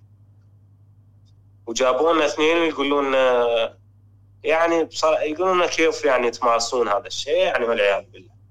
لكن الاطفال فأنا يعني أنا أنا أيضا يعني بعد انتهيت من هاي المدرسة هاي الصفين مرت على عدة يعني على خير. أنا كبير بالعمر شوي ممكن أتصرف لكن أختي الصغيرة وأخويا ألاحظ عليه يعني لما تجي العطلة الصيفية فنعودهم بالبيت. مثل ما قال الأخ المالي اللي فات قال الأطفال يعني ال ال ال ال ال الأطفال أو ال- اللي هم أكثر من وجه بالمدرسة وبالشارع وبال وبس وبالبيت. كلامه صح. مم. فأختي أختي أني عمرها ست سنوات. ست سنوات يا أخ مصطفى. فمن تقعد بالبيت بالأجازة الصيفية نعلمها الإسلام تصير حتى هي تجي تلبس حجابها وقت الصلاة تقول أنا أريد أصلي وياكم. فتصلي ويانا. لكن ألاحظ بس تجي المدرسة بس تجي المدرسة. يعني يبدأ إذا قلنا لها صلاة تتغير ما أدري يعني سبحان الله ودائما اسال امي اقولها ليش إيش صار وياك يا اسمها دانيا اقولها إيش صار وياك يا دانيا بالمدرسة؟ ليش هيك كذا؟ وحتى أحيانا تجي تسألني أسئلة اني ما أقدر أجاوب أجاوبها يعني خوفا. يعني تسألني أسئلة مثلا يعني بالاعتقاد إحنا غير نعلمها العقيدة إحنا المسلمين نعلمها الدين. فتسألني أسئلة اني يعني أخاف أجاوبها لا تروح تقول لهم على طول راسا الآباء إحنا راسا ي- يجيبون ابائي ويجيبوني أبوي وأمي ويجيبوني ويقولون ويحققون وياي شلون تزرعون بابنائكم هاي العقيدة. أوه. حتى حتى مش إيه. يعني خايف ترد لأحسن هذا يؤدي إلى مشاكل. هذا اللي قلنا عليه. لا أخت- إلا هو. مرة أخت بنتها رجعت لها تكلمها في الشذوذ الجنسي. فقالت لها مم. هذا حرام وربنا سبحانه وتعالى أهلك قوم لوط وكذا وكذا والإسلام. البنت راحت المدرسة عملت كارثة لأبوها وأمها صاروا غرزين في الطين من يومها مع السلطات هناك وممكن يسحبوا الطفل وما بعرف أنا ما بعرفش التفاصيل وإيش حصل فيها. والله قصص قصص حقيقية وقصص هاي كلها اللي أسمعها ابدا لا يصيبني يعني 1% 0.1% غرابة. مم. عندما أسمعها يعني مو عادية لا أنا أكيد أستنكرها طيب إيش إيش. إيش نصيحتك في نهاية المكالمة؟ إيش معك دقيقة؟ إيش تقول في في دقيقة؟ في دقيقة اللي في هاي البلاد يخرج واللي واللي يريد يقتل هاي البلاد يعني يشيلها من باله واللي يحافظ على دينه والله فتن اللي اللي ببلادنا لا شيء تعتبر من فتنة الغرب لا شيء ابدا لا تقول لي شيعة مسيطرين على ألمانيا ولا على على العفو العراق وكذا. أفضل إذا الإنسان يعيش يعني أكو مثل ما أنت قلت أكو مبادئ بعدها ما أزيلت. وأكو مناطق العراق هم يقدر واحد يسكن بها سنة. هاي أخير كلمة أقول ربنا يبارك بارك فيك. بيك. الكريم يحفظك مصطفى. وترجع لبلدك سالم غانم بإذن الله. وربي آمين. يجمعنا وإياك في الله في الآخرة. يا رب ثبتنا وإياكم. آمين. جزاك الله خير. آمين شكرا. لك أخي الكريم. وجزاك. السلام عليكم. السلام ورحمة الله وبركاته. والله كلام يا جماعة والله كلام سبحان الله معنا اتصال؟ ألو؟ السلام عليكم. عليكم السلام ورحمة الله وبركاته. أخ مصطفى يعني قد استفدنا كثير من من مداخله الأخت الصومالية والأخ الذي بعدها. يعني ما شاء الله اليوم مداخلات ثرية جدا. أردت أن أقول فقط أن أم، يعني أنا عايش في الغرب ولا يجب أن ينخدع الناس اللي عايشين في البلاد أن ينخدعوا بال- بالغربيين ما يشوفوه في التلفاز.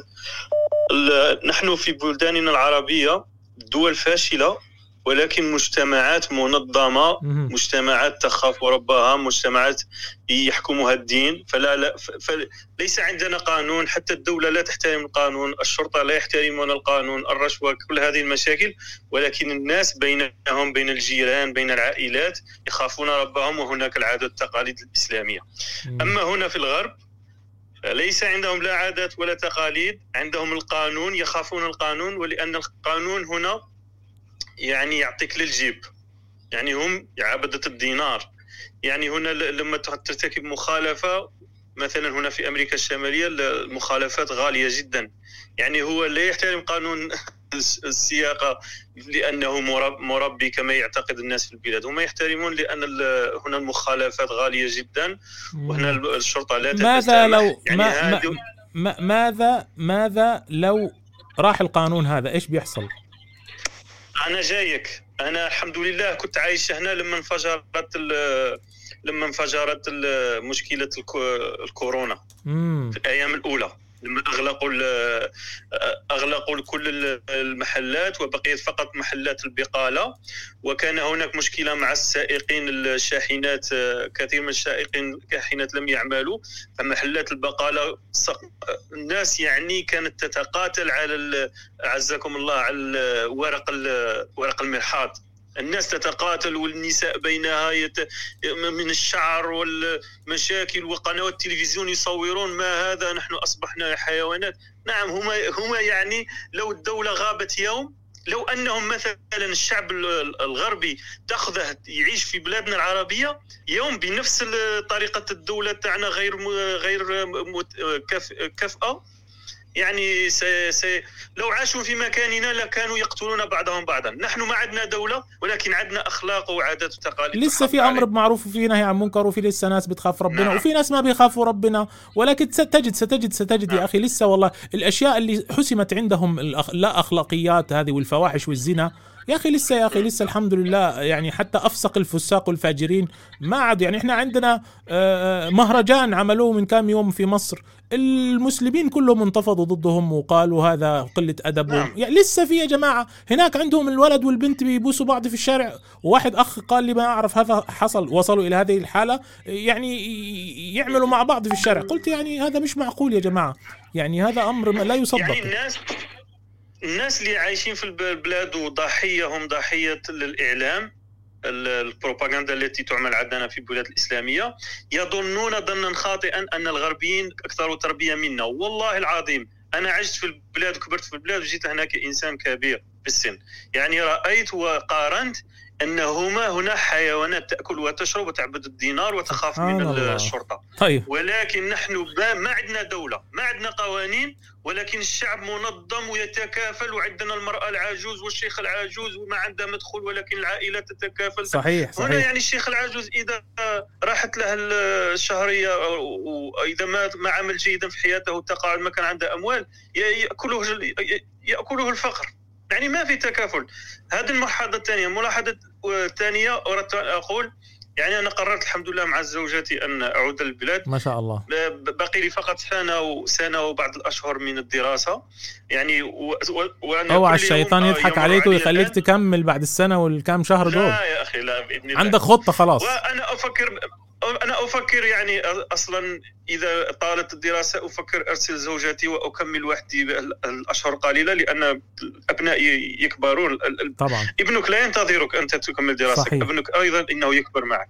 لكن يعني تفرجت كثير من الفيديوهات الإخوة الذين أثقوا في دينهم مثل الأخ إياد غنيبي والأخ الدكتور الهاشمي. يعني والله أنا ألوم نفسي للسنوات التي مضيتها هنا ولم أتكلم أو ما- لم أكن ملتزما في البداية ولم أتكلم كثير مع ال- الغربيين عن الدين والدعوة يعني إذا كنت عايش هنا هنا ويعني من فوق جهدك لم تستطع العودة للبلاد هنا عليك واجب أن تدعو الناس إلى الإسلام أنا نعم. والله كل يوم أو يمر علي هنا أحس بالتقصير لأني والله لو كل لو يعني. كل المسلمين اللي عايشين في الغرب قاموا بهذا الواجب والله لتغير الحال كثيرا. لكن الآن إحنا جايين جايين بعد فوات الأوان للأسف الشديد. بعد أن تمكنوا وزرعوا القوانين وعملوا منظومة لا يمكن للمسلم أن يكون فيها فاعلا للأسف الشديد. وإنا لله وإنا إليه راجعون. والله والله كل يوم أقول لاخواتي اللي عايشين في الغرب لا تسته... تستهينوا بعيشكم في الغرب لأن عليكم واجب ليس عليكم إذا كنتم في الدول الإسلامية هنا عليكم واجب أنكم تدعوا. إلى الإسلام كل من تحدثه في الطريق أو في المقهى أو في الجامعة يجب أن تحدث الإسلام وأنا أشعر بالتقصير والله العظيم لا مشكلة السنوات مضيتها هنا كانوا معي زملاء في الدراسة. ولم أتحدثهم. ابدا عن الإسلام والآن أنا أتندم يا ربي يعوضك. خير جزاك الله خيرا أخي الكريم. شكرا شكراً. لك. شكرا لك أخي. طيب معنا رسالة وصلتني. سأذيع الرسالة كما هي. أتمنى إن شاء الله تكون رسالة ما فيها أي مشكلة. خلونا نسمع مع بعض. السلام عليكم أخي مصطفى. كيف الحال؟ أه، تحية كبيرة لمتابعيك الكرام المسلمين في كل مكان. أه، معك أختك أه، مغربية مقيمة في إسبانيا منذ 11 سنة تقريبا. آه، سأحاول أن أعطي بعض الملاحظات التي لاحظتها هنا. آه، لربما تكون غائبة عن عن عن أحد عن أحدكم. آه، ولعل أن يكون كلامي فيه بعض النور وبعض النفع إن شاء الله. أخي مصطفى هؤلاء الأوروبيون بحكم تجربتي بحكم غربتي هنا و هؤلاء آه، متوحشون بالدم. يعني نحن كمسلمون الشر لدينا آه، عرض واستثناء. يعني تجد مسلما آه، ربما كان سفاحا أو قاتلا لكن في داخله لديه نزعة للخير. يعني لديه لديه نية في التوبة في الهداية في العودة إلى طريق الصواب. ويعلم إذا سألته يعلم أن ما يفعله خطأ وليس على صواب. آه، في حين هؤلاء لا هؤلاء يميلون أكثر للشر. تجد أن نزعتهم هي نزعة مائلة للشر أكثر منها للخير. آه، وكأن وكأن إذا سمح إذا سمحتم لي في القول وكأن الشر عندهم في الدم. عكس عكسنا عكسنا تماما. نحن أقسم بالله إننا طيبون. فعلا نحن طيبون. ستقو... سيسألني المتابعون ويقولون آه، وكيف أن بلادهم مستقرة؟ و و و نعم هم آه، هم آه، في بلادهم هناك استقرار ولكن هناك إجرام. هناك سجون هناك توحش. ولكن الغالب عليهم أن من صفاتهم الذكاء. هم متذاكون جدا. فمثلا تجد الأوروبي أو الكافر يجد أن من الغباء ومن العيب أن يدخل السجن آه، على مجرد سرقة آه، دراجة مثلا. آه، أفهمت؟ يعني هذا عندهم من الغباء. بل من الذكاء عندهم أن يدخل السجن من أجل تجارة مثلا المخدرات وإتلاف شعوب بأكملها بأطنان من الكوكايين أو أو الماريوانا. هذا هذا عندهم يشكل فخرا بل واستعلاء وشيء جدير بالتفاخر والمنافسة كذلك. أو مثلا سرقة آه، سيارة فيراري أو السطو على بنك أو السطو على آه، متجر آه، كبير مثلا. فهمت يعني هكذا يميزون الأمور. فإذا قلت لهم مثلا هذا مسلم قد سرق مثلا آه، مثلا دراجة لأنه يريد الأكل سيضحكون. سيرون أن هذا هذه سذاجة هذا غباء هذا هذه هذا هذا هذا خزي. حتى وإن قلت لهم لقد سرق هل يأكل؟ لا يجب أن يس... سينصحوه بأن يسرق يسرق يسرق بنكا بدون هذه الفضائح. والعجيب أن حكوماتهم تعلم ذلك. يعني حكومات هؤلاء الأوروبيين تعلم أنهم أنهم أشرار. لذلك تجد أن حكوماتهم كل همها هو السطو وسرقة ثروات الشعوب الضعيفة في إفريقيا أو شمال إفريقيا أو في المشرق أو أو. لأنها تعلم جيدا أن الأوروبي إذا جاع الكافر إذا جاع سيحول بلاده إلى رقعة دم.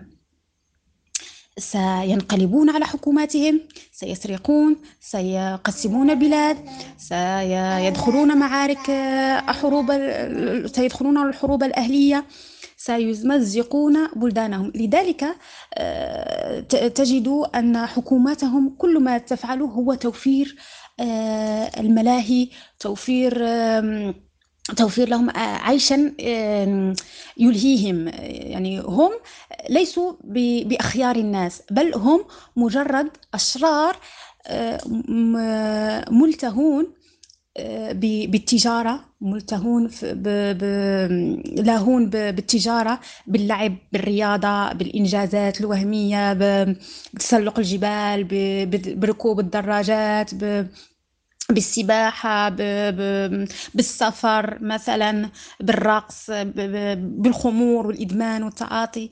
يعني هم مجرد أناس لاهون ليس إلا.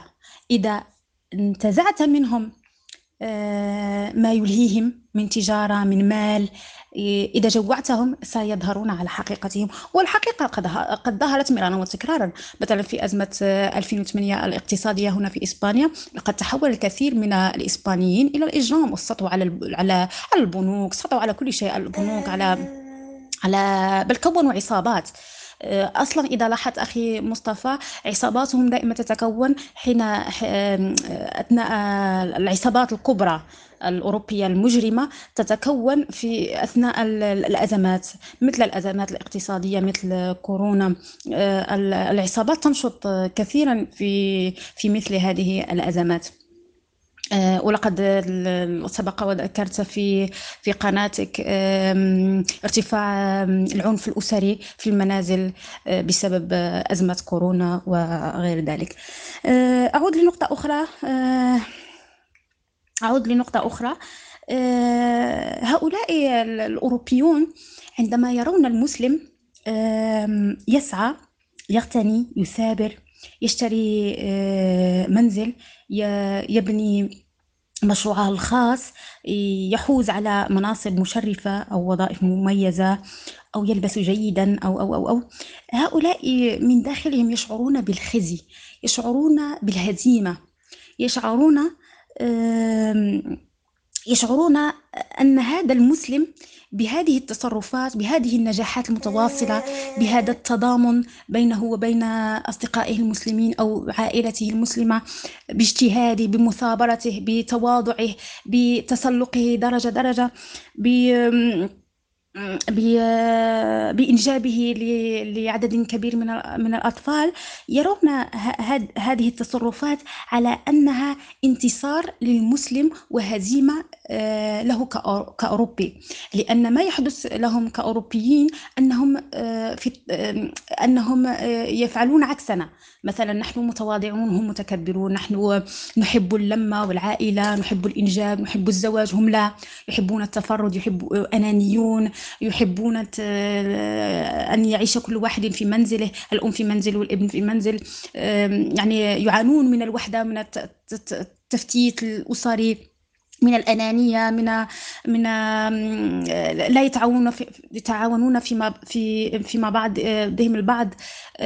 لا هذا كله هذا كله يعلمون أنه سيؤدي بهم إلى الاندثار ويؤدي بهم إلى الدمار والخراب و والتشتت في حين أن صفاتنا الحمد لله الحميدة وأخلاقنا وطريقة وثقافتنا آه، المسلمة وعاداتنا وتقاليدنا هذه هذه أشياء تجعل آه، تجعل منا آه، ننتصر يعني على المدى الطويل على بالنفس الطويل ب... ب... ب... يعني على على وقت بعيد سننتصر يعني هذا هذا أمر مفروغ منه يعني. وهم من شدة نباهتهم يعلمون ذلك يعلمون أن هذه الصفات التي نتحلى بها وهذه التصرفات وهذه الأخلاق وهذه وهذه, وهذه الثقافة ستؤدي بنا إلى النصر والنجاح يوما ما بعكسهم. فهذا آه، ففعلا نحن كمسلمون آه، نشعرهم بالرعب بالذعر بالهزيمة وهم متخ... وهم يشعرون فعلا أننا خطر على وجود على وجودهم و وعلى وعلى انتصاراتهم كذلك. هناك نقطة أخرى آه، أخص بها المسلمة. أريد أن أقول هي صراحة مسلمة ومسلم, ومسلم الاثنين ولكن سأخص المسلمات المرأة المسلمة. أه سأقول بأننا فعلا كمسلمات محسودات. أه والحسد هنا أنا أعنيه جيدا. قد ذكر الله سبحانه وتعالى أن هؤلاء يحسدون المؤمنين. أه ويحسدون المتعفف ويحسدون الطاهر. يعني القضية تعدت آه، مجرد مؤامرة وكيد من طرفهم. لا الحسد هم فعلا يحسدوننا. وهذا قد تعلمه في لحن القول تعلمه في النظرة التي يزلقوننا بها تعلمه في في عندما تحاورهم تعلمه في المواقف تعلمه في عندما يغضبون ستعلمه. يعني وأعرف شخصيا أعرف شخصيا نساء حدثنني يعني نساء حدثنني أوروبيات هم من أخبروني بذلك أن هناك بعض الأوروبيين أو الإسبانيين بما أننا نتحدث بما أنني أعيش في إسبانيا يعيرون نساءهم بالمسلمة العربية. أعتذر هذه ابنتي الصغيرة بجانبي. يعيرن أزواجهم يعيرنهم ب بشرف المسلمات وطهارة المسلمات. حتى أنا في يوم هذا قد حدث يعني مدة طويلة تقريبا ست أو سبع سنوات لا, لا أتذكر جيدا. إحدى قريباتي كانت تتحدث مع إحدى الأوروبيات في في حافلة قالت لها بالكلمة أنكم أنتم المسلمات خطر على أزواجنا وكانت تقصد أن عفافكم وطهارتكم وطاعتكم لأزواجكم وتعففكم هذه صفات تعتبر تهديدا وجوديا لنا ك كأوروبيات كمرأة أوروبية غربية. يعني وه... وهذه الصفات يعني مثيرة هي صفات مثيرة وتجذب أي أي رجل وخصت بالذكر يعني رجالهم و وذكورهم. يعني فعلا أنا من الناس أو أو من النساء التي لا أعتبر أن هؤلاء ذكورا. يعني حتى ذكور أعتبرها كلمة أكبر منهم. يعني صدقا أنا أنا حتى الرجل الأوروبي لما أراه في في الشارع أقسم أنني أظنه شاذا. يعني من كثرة الخبث وكثرة الفساد أنا في نظري أن جميع جميع الذكور هنا في, إسبانيا هم هم مجرد شواذ لا قيمة لهم وديوثين والحمد لله على نعمة الرجل. العربي أو الأمازيغي لا, لا نفرق. المسلم الحر المسلم الحر الغيور الذي يغار على عرضه وعلى بناته. يعني اللهم كفى بها نعمة. ماذا بعد؟ أبشر إخواني المهاجرين بشارة وأقول لهم إنكم إنهم يألمون كما تألمون. يعني يعني أنا في مرة منذ أقول ربما شهرين كنت قرأت على قرأت على نش على صحيفة البايس خبرا يقول أن هناك مراهق ذو 16 عاما قد اغتصب أمه وقامت أمه ب بإقامة شكاية عند عند الشرطة.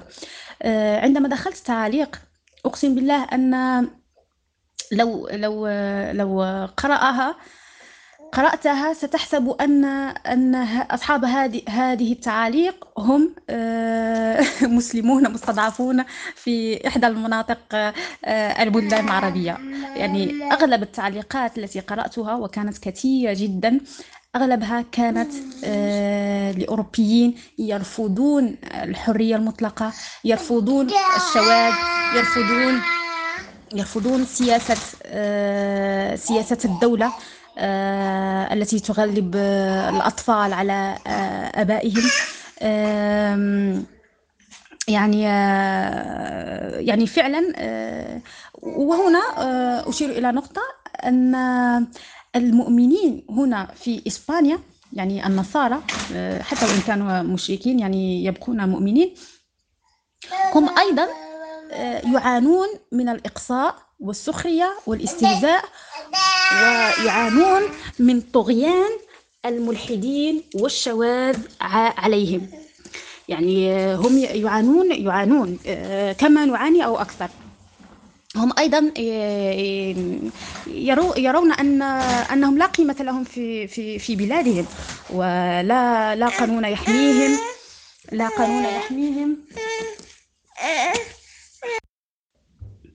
أعتذر أخي مصطفى آه، ابنتي أحدثت بعض التشويش. آه،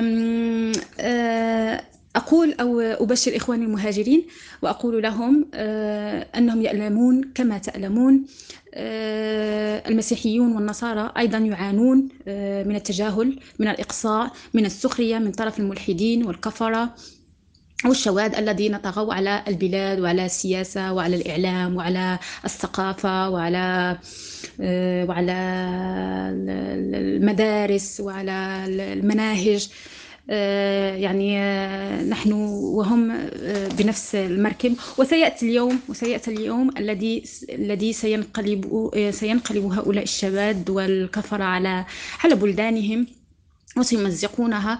آه، وأخشى أن ينقلبوا علينا. نحن أيضا كمسلمين في دول أوروبا ونطلب نطلب العافية والسلامة وأن يخرجنا من هذه القرية الظالم أهلها. آه، وأحث إخواني ب- ب- بالدعاء آه، خصوصا دعاء آه، اللهم نجنا من القوم الكافرين اللهم نجنا من القوم الظالمين. هذا دعاء مهم جدا جدا في هذه الأيام وفي هذه وأثناء هذه الفتن الحالكة. أختم آه، أخي مصطفى بنقطة أخيرة أن هؤلاء الكفار هؤلاء الملاحدة هؤلاء الشواذ هم آه، متكبرون يعني من صفاتهم التكبر والعشرفة والعجرفة والاستعلاء والاستكبار وتفخيم آه، الذات والأنا والعيش لأناهم. وهذا ذكره الله سبحانه وتعالى في آيات متعددة في القرآن الكريم. أعوذ بالله من الشيطان الرجيم. بسم الله الرحمن الرحيم. فقال الملأ الذين كفروا من قومه ما نراك إلا بشرا مثلنا وما نراك اتبعك إلا الذين هم أراذلنا بادي الرأي وما نرى لك لكم علينا من فضل بل نظنكم كاذبين. آه، هناك آيات أخرى تقول زين للذين كفروا الحياة الدنيا ويسخرون من ويسخرون من الذين آمنوا والذين اتقوا فوقهم يوم القيامة والله يرزق من يشاء بغير حساب. آه، فقال الملأ الذين كفروا من قومه ما هذا إلا بشر مثلكم يريد أن يتفضل عليكم ولو شاء الله لأنزل ملائكة ما سمعنا بهذا في آبائنا الأولين. والآيات كثيرة تبين استعلاء واستكبار هؤلاء المجرمون. آه، آه، إن إن شر الدواب عند الله الذين كفروا. يعني آه، هؤلاء مجرد دواب يكونون كما تأكل الأنعام. وأعتقد أن أننا كمسلمون بدأنا ندفع ثمن آه، آم، تفضيلنا للكافر على المسلم تفضيلنا لعدم لعدم آه، يعني آه، إصلاح ذواتنا وإصلاح بلداننا والصبر الصبر على الصبر على على الفقر وعلى الجوع. يعني لو لو يعني الحل أعتقد يعني في هذه في هذا التجبر وهذا وهذا الاستعلاء. يعني لو وجدونا كمسلمين نصرب نصبر نصبر على الفقر ونصبر على أزواجنا ونصبر على آه، يعني آه، ال- ال- الجوع يعني ون- ون- ون- ونحابر ونحارب هؤلاء الط- الطغاة سواء آه، حكامنا أو أو هؤلاء ال- ال- ال- الظالمون الكفرة أو المحتلون.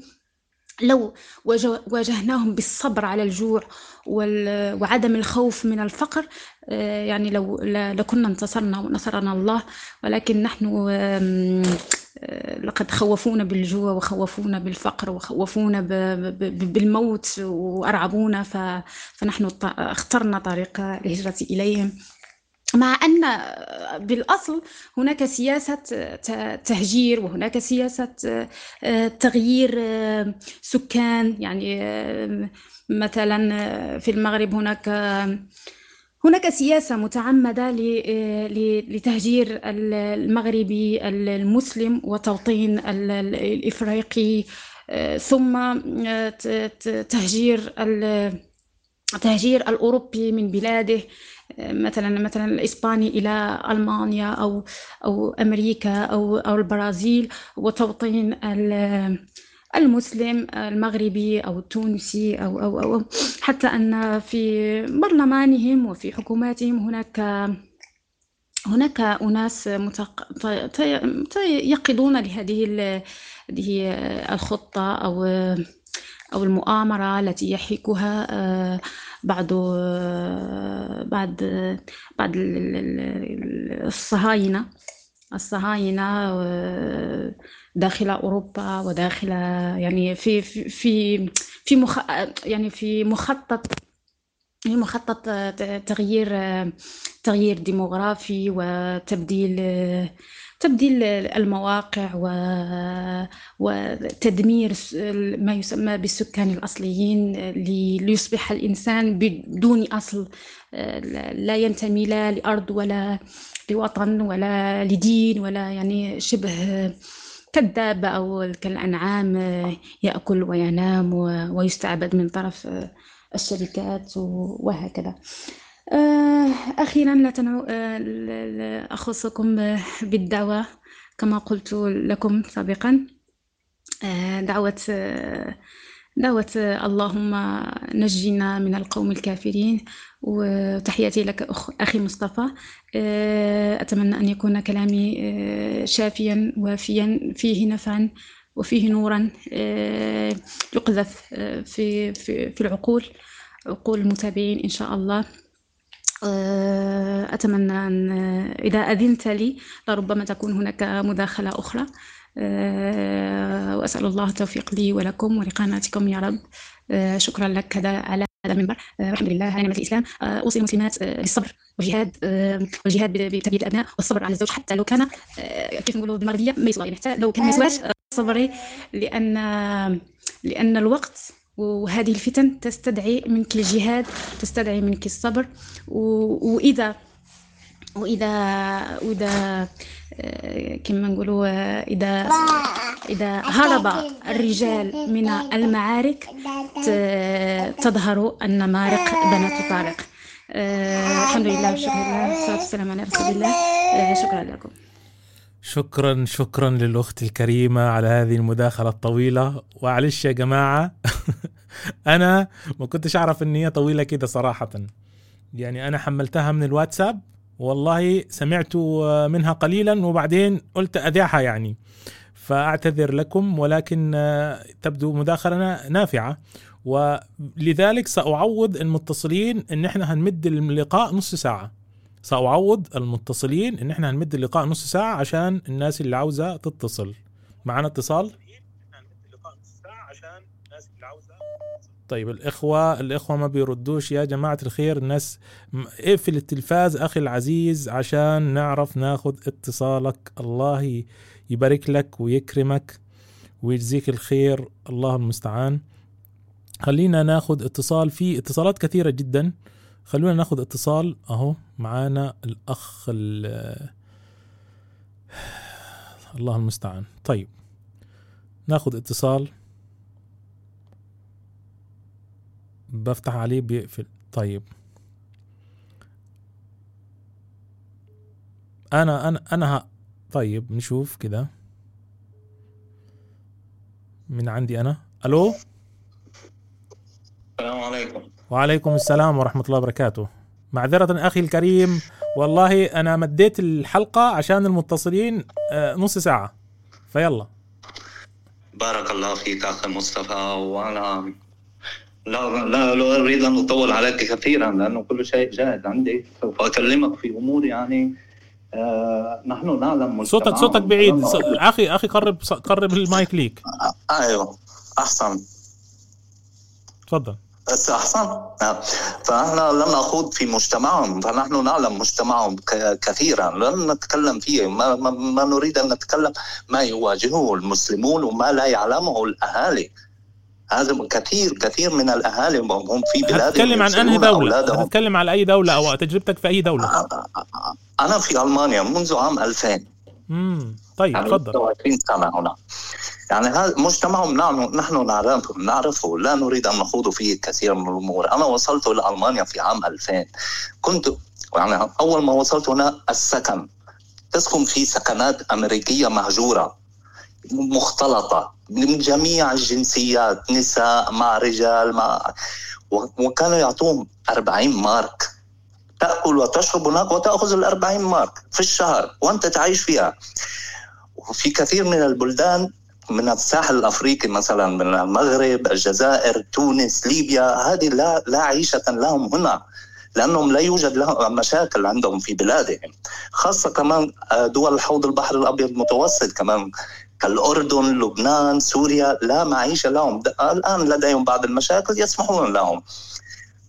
نخوض في ما يواجهنا اولا المخدرات. المخدرات مسموحة هنا. مسموحة لك في كميات تمشي فيها والقانون لا يحاكم عليها. يعني مسموح لك أن تتعاطى ومسموح لك أن تحمل كميات صغيرة ولا لا عقوبة عليها ابدا ابدا. فبعض الشباب يأتون هنا يواجهون صعوبات في الإقامة في في السكن هنا. ماذا يفعلون؟ والله هذا الكلام يا اخ مصطفى لن يتجرأ احدا أن يقوله لك. لن يتجرأ أي إنسان أن يقوله لك. بعض الشباب يتجوزون من المثليين مثليين اللواط أخ مصطفى لأن الحصول على إقامة أسهل من زواج من امرأة ألمانية يا أخ مصطفى. لأنه والله العظيم وأشهد بالله على هذا الكلام يا أخ مصطفى. لأن أنا أقول لك السبب. لأنه عندما يتجوز من مثله غير مهدد بأن ينزل إلى بلده فيكون هناك يواجه عقوبة الموت لأنه عندما تتجوز من امرأة تجيك أول عقبة في حياتك. أنت جئت إلى هذه البلاد بطريقة غير شرعية فيجب عليك أن تعود إلى بلدك وتأتي بطريقة شرعية. وكثيرا ما ما, يقول يخافون يخافون يقول لك ماذا لو نزلت هناك ولا ولا أعود؟ وكثير من الشباب يواجه هذه المشكلة ومنهم من يكون عنده طفل هنا. فينزل الحكومة الألمانية وخاصة الدول الأوروبية تحضر الامرأة وتبدأ تضغط عليها. إنه يريد فقط الإقامة وعندما يأتي إلى هنا سوف يتركك سوف يحضر امرأة من بلاده سوف يفعل. وكثير من النساء وتترك الزوج. أنا لي صديق أخي مصطفى تزوج من ألمانية عنده بنت نزل إلى البلد أخي مصطفى من الأردن. وصل إلى الأردن لم تحضره. امرأته ذهبت تخدم في الدعارة أخي مصطفى. صديق آخر من الس... والله العظيم أخي مصطفى. وهو يبكي دمعا على بنته. يعني يعني هو لما سافر هي اشتغلت في هذا ال... أجل أجل. هي غير مسلمة. هي أساسا ألمانية. خلاص هم تفكيرهم مادي. تفكيرهم مادي. صديق لي مسلم من بلد من دول السودان دولة السودان. تجوز امرأته في السودان وهو هنا يخدم يعمل في ألمانيا.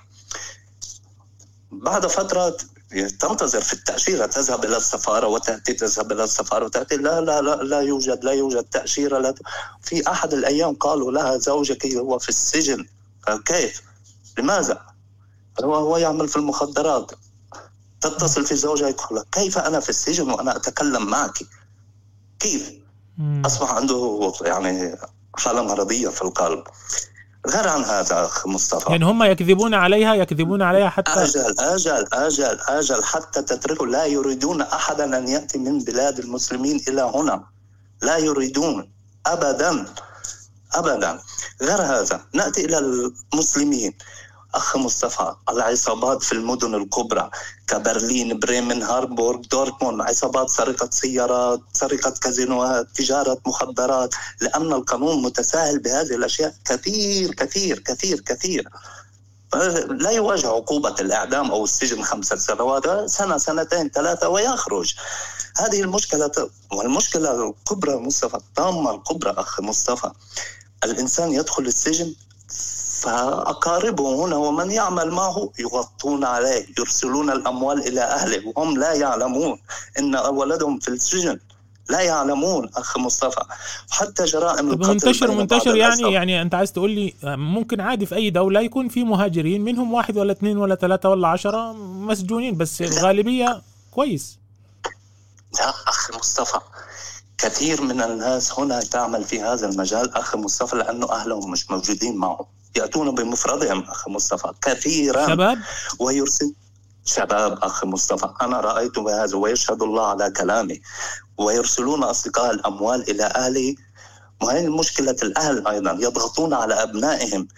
يريدون الأموال لا يعلمون ما الحلال ولا حرام فأصبح تفكير كثير من الناس مادي أخ مصطفى. تفكيرهم مادي يعني لا يسألون لا حلال ولا حرام. لا لا يعلمون من أين هذا المال. أما تأتي بالنسبة للنساء النساء المسلمين كثيرا من النساء المسلمين يأتون إلى هنا. أخ مصطفى تخرج تخرج. يعني كانوا في السكن في سكنات اللجوء أو حتى في تأخذ ملابسها. أخ مصطفى تنورة قصيرة تخرج من الباب في أول توصل في محطة الباص أو في محطة القطار أو أي محل تدخل جوا تبدل ملابسها وتخرج ليس كلهم لكن كثيرا ما يعلم هذه الأمور لا يعلمها الأهل أخ مصطفى. تضع ملابسها عرى عرى أخ مصطفى في شنطتها. يعني حتى في المدارس في المدارس أخ مصطفى في سن الثالث عشر مسموح الجنس. لما لا أدخل مدرسة أخ مصطفى أنا وأجلس في الصف ويأتي واحد معه صديقته ويقبل فيها أمامي. عندك أختك في المدرسة ولا الأخ؟ سوف ينحرف هذا. أكيد سوف ينحرف. يعني هذه أمور. أخ مصطفى أخ شغلة ثالثة اللواط في محطات القطار. في في في محطات الباص من الألمان يعني عندما أجنبي يدخل إلى يريد أن يدخل إلى التواليت ثلاثة أربعة يلحقون به. لا يعلمون إنهم بحاجة للاموال هؤلاء لاجئين يغروهم بالأموال. أخي مصطفى اول مرة أنا دخلت أرى الناس تدخل قلت ما هذا؟ لا أعلم لا أعلم. قالوا هكا هكا استغفر الله العظيم ما هذا يا أخي مصطفى؟ نحن نعلم مجتمعهم يا أخي مصطفى. ومشكله أخرى. يأتي الإنسان إلى هنا لهذه البلاد. لا إله إلا هو ولا معه أوراق له. فيصاحب صديقة يزني بها ولا مده من فهي لن تأتي إليه بمشروع زواج بسرعة. سوف يبقى عندها مدة. ينام معها يزني ويعمل ويعمل ويعمل ويعمل. حتى في بعض الأحيان تجد الزوج في حتى لو متزوج هنا مسلم عربي يتزوج لأن الكازينوات في كل مترين أخ مصطفى كازينو. أنا كنت أعمل أخ مصطفى نذهب إلى العمل في السادسة صباحا في السابعة صباحا. تجدهم يقفون أمام الكازينو في ملابس الشغل أخ مصطفى.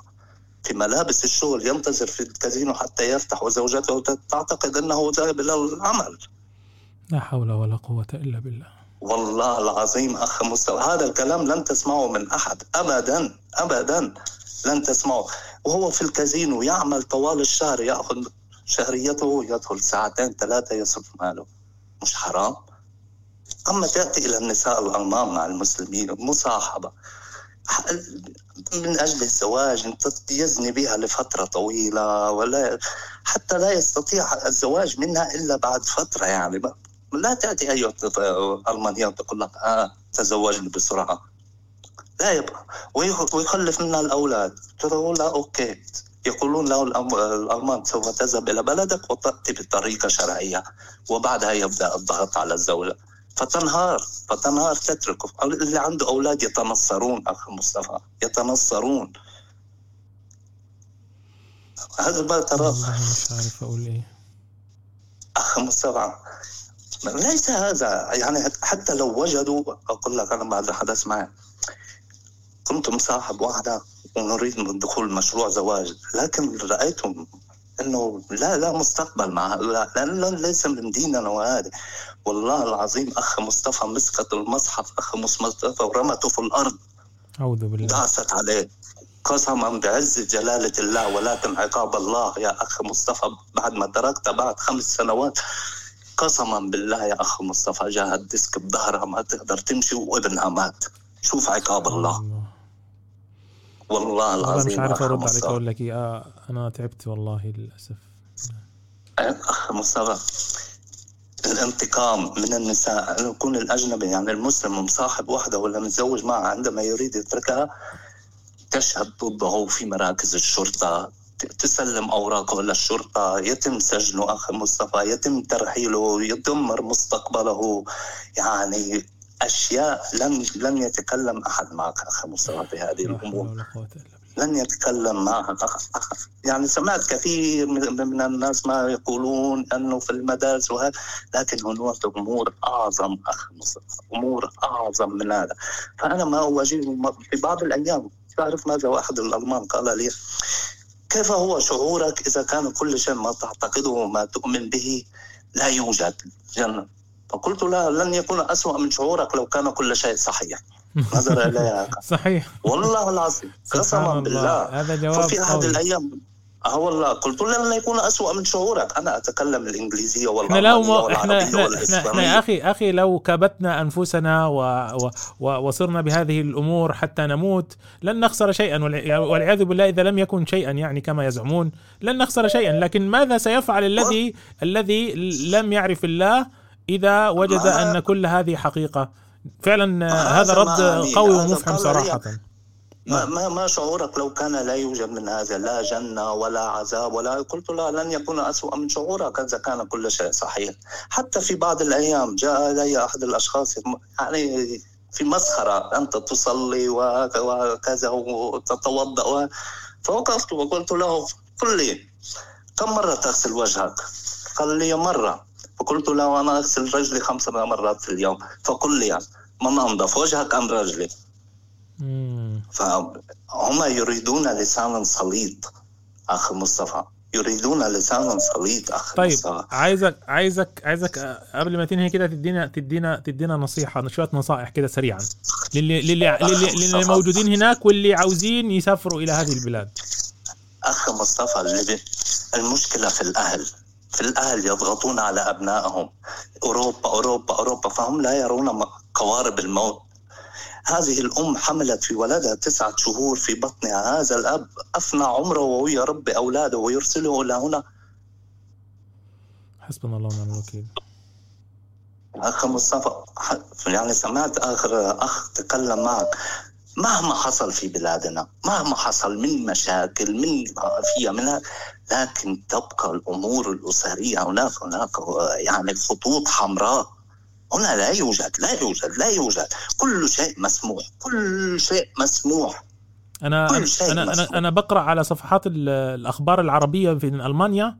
قصص آه، آه، زوج طعن زوجته لأنها يعني يعني أشياء كذا غريبة. أسمع أنا مش عايز أقول الحاجات لكن عموما بسمع قصص يعني عجيبة جدا متكررة ليست يعني عادي ممكن هذا يحصل في أي بلد.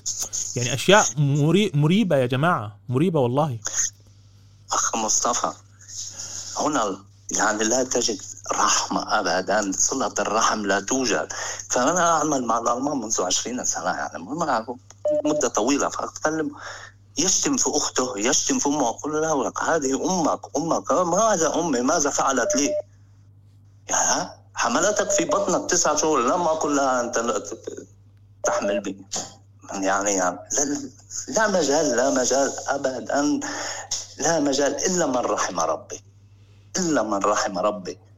طيب. عن جد يا أخي مصطفى كثير من يلزم يريدون يغيروا دينهم يذهبون إلى الكنيسة من أجل ورقة من أجل إقامة.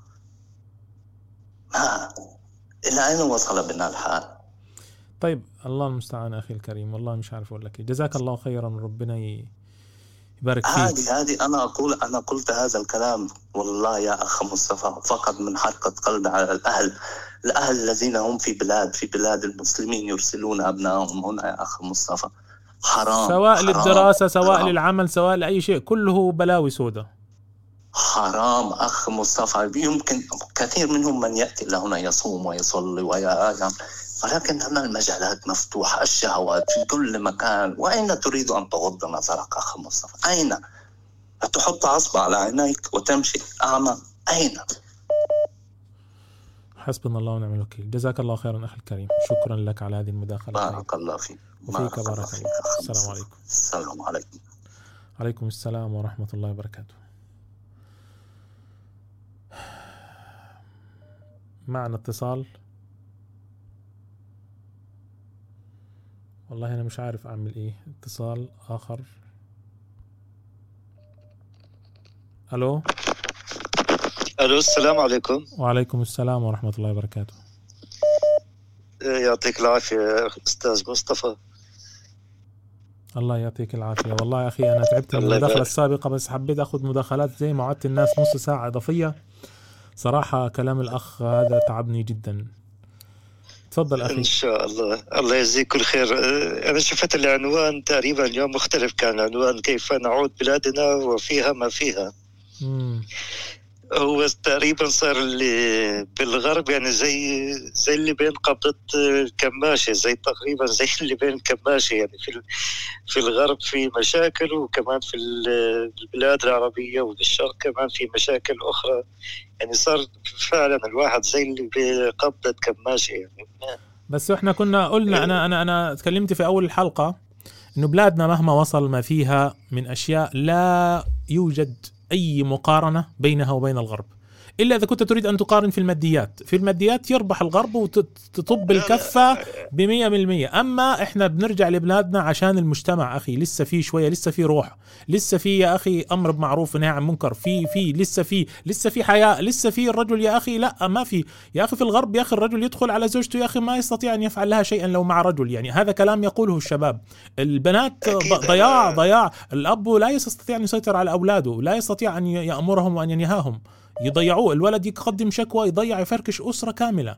فنقول صحيح، المجتمعات الكلام العربية صحيح. الطفل يا أخي ينشأ من سن من سن صغيرة يسمع الأذان خمس مرات في اليوم يا أخي هذا يترسخ في راسه الله أكبر أشهد أن لا إله إلا الله وأشهد أن محمد رسول الله صح. والله لو اسرته هذه صيعة وضيعة يا أخي بيكون عارف إسلام حتى لو كان منحرف أنا اخلاقيا بيكون عارف إن في صح، إسلام صح. هناك في الغرب إذا ما انتبهت على الطفل وصرت تجلس معاه حتى لو انتبهت بيحولوه لك ملحد يعني بطريقة أو بأخرى فوالله الموضوع صعب يعني هنا الوضع مخيف جدا خصوصا بالنسبة للأطفال وضع كارثي جدا. يعني الواحد يعني ممكن باحتمال في البلاد المسلمة أنه مثلا ينحرف طفل يكون 5% أو 10% وهون ممكن تكون نسبة 70 أو 80% يعني الموضوع كتير كتير مخيف. بس أي والله. هو. تقريبا المشاكل اللي يعانيها المسلمين هون في الغرب هي امتداد للمشاكل اللي في الشرق يعني إنه مش بمنأى إحنا عن الأحداث اللي صايرة بال... بالمجتمعات العربية والمجتمعات كل المسلمة. ما هو المشاكل اللي في مجتمعاتنا العربية الآن هي سببها الغرب العكس هو الصحيح. من الذي صدر الإباحية للعرب؟ استنى من الذي صدر الإباحية للعرب؟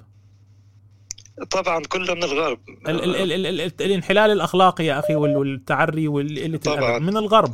طيب من- الحكام دول اللي موجودين دول هم هم صناعة غربية كلهم وكلهم عملاء للغرب. القوانين يا أخي القوانين اللي عندنا في مصر كلها منين من الغرب من فرنسا يعني قوانين فرنسية أو بريطانية ال ال الذي يفرض على البلاد العربية الآن من أين فلذلك أنا بتعجب من واحد يهرب من الرمضاء إلى النار يعني يترك ال... انا أحيانا بشبهها أحيانا يترك- بشبهها يترك ال ال ال ال ال ال ال ال ال ال ال المكان ال ال ال ال الوسخ ويروح يجلس في المجاري مثلا مكان متوسخ شوية يروح يجلس في المجاري نفسها يعني أو إذا ممكن نشبهها على الحكام مثلا زي اللي عم بهرب من كلب صيد أو كلب حراسه بهرب لصاحب الكلب. آه بيقول لك صاحب الكلب الأصلي أروح عند هذا ال- ال- الوحش الكبير يعني. والله ربنا ييسر لكم. الأمور وأخي والله. العظيم إحنا قلوبنا معكم ونحبكم في الله ونسأل الله سبحانه وتعالى الله يبارك فيك. والله جزاك كل خير على برنامجك. والله الله يجزيك كل خير على أنت على فكرة أنا أنا صوتك مش غريب بهذا علي. الموضوع. صوتك صوتك أنا أنا سمعتك قبل- حكيت هاي يمكن ثالث مرة بتصل. بس آه عشان كده أنا بتكلم معاك براحتي يعني مش عاوز فربنا يبارك فيك يا أخي وصوتك مألوف يعني. إن شاء الله. صوتك مألوف. بدي أحكي لك كلمة كمان بدي أشكرك عليها إن شاء الله. يعني حتى لو كل الجهود اللي قمت فيها وكل البرامج والاتصالات وال إنه ما ساهمت إنه بنسبة كبيرة من الغرب إنه يروحوا. إنه يرجعوا على بلدانهم. بس إن شاء الله تكون بتساهم إنه توضح الصورة للي عايشين بالشرق. صح. إنه هاي أكبر تأثير إن شاء الله راح يكون. نعم هو هو ما إحنا ما عاد إحنا, حدا عنده حجة هلا يقول إنه ما كنت بعرف أو ما هذا أو ما بعرف شو الوضع أو كذا. هذا هذا أحد أهداف البرنامج. إنه بعض الإخوة والأخوات اللي اتصلوا بينا من الغرب يقولوا إحنا ما كنا نعرف. فأنا بقول للناس اللي لسه عايشين لسه في الدول العربية أديك عرفت عشان تروح هناك على نور وما تجيش تشتكي وتعيط بعد كده. مزبوط ما تروحش تعيط شاء بعد الله كده. يكون إن شاء الله يكون صار في وعي وصارت الصورة واضحة تماما لل- الله يبارك للي لك يا أخي. بفكر إنه يسافر أو بفكر إنه ي... تنصحهم؟ تنصحهم. أنت كمهاي ك- كشخص في الغرب تنصحهم؟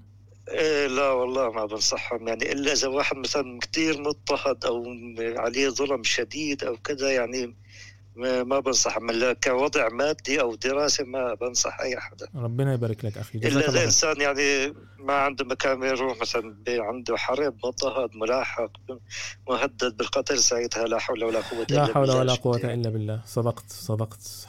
نسأل الله أن يفرج عنا وعن جميع المسلمين. ربنا يبارك فيك أخي الكريم. آمين يا رب. يا رب. فيك بارك. فيك بارك خير. مصطفى. سعدنا بك أخي. حياك الله. الله يبارك فيك. أنا أسعد. السلام عليكم وعليكم السلام ورحمة الله وبركاته. الأخ صوته معروف لي بالمناسبة. أنا عارف صوته. صوته مش غريب علي صراحة. ف...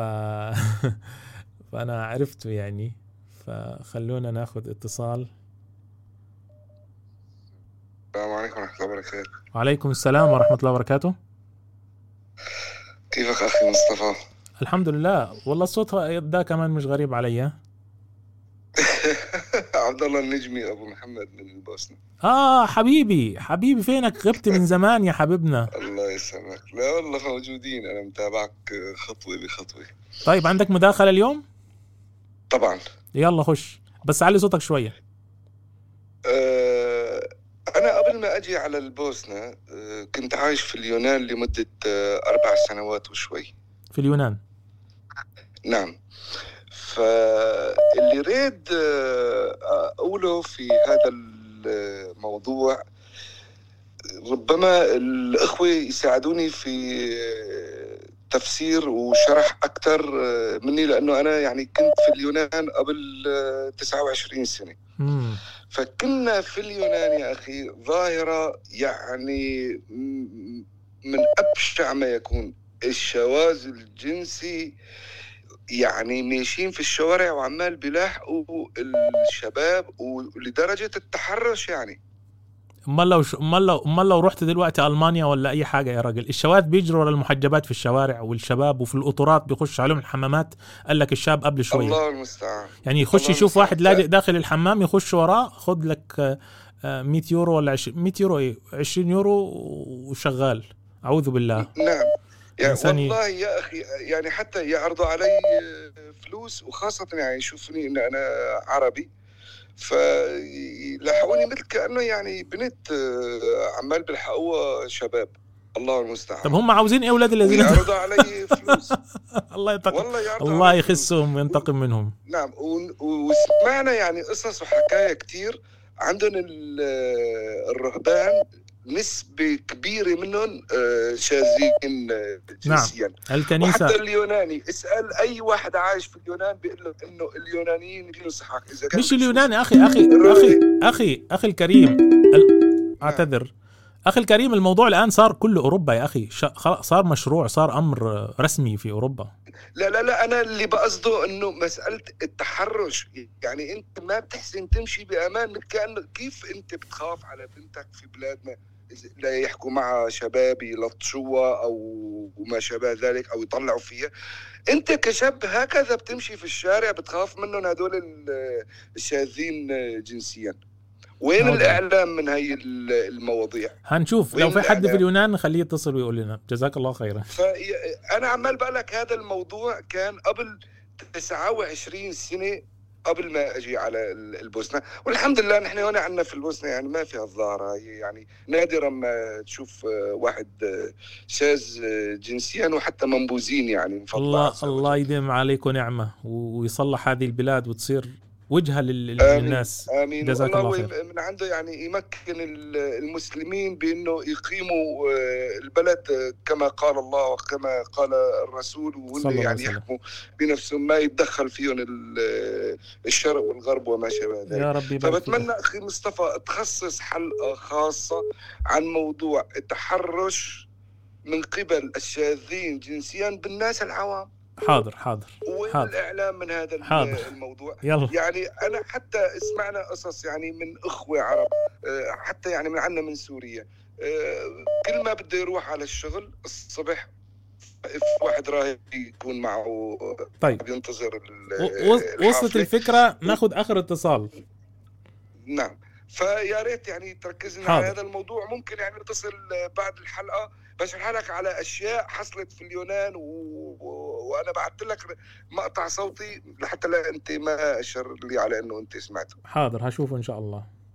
الله يبارك فيك وأسأل الله إنه يردها للمسلمين كلها البلاد. والله يخلصهم من الغرب والشرق وبلادنا الله يخلصنا من الظلام اللي آه، مثل ما بيقول الشيخ آه، بسام جرار النواطير اللي عندنا في بلادنا. الله المستعان. آمين. بلاد المسلمين إلى ما أمر الله ورسوله. اللهم جزاكم الله خير ونترك الفرصة للناس آخرين. جزاك السلام عليكم. ورحمة الله عليكم وبركاته. السلام ورحمة الله وبركاته. شكرا للأخ الكريم. ربنا يبارك فيه.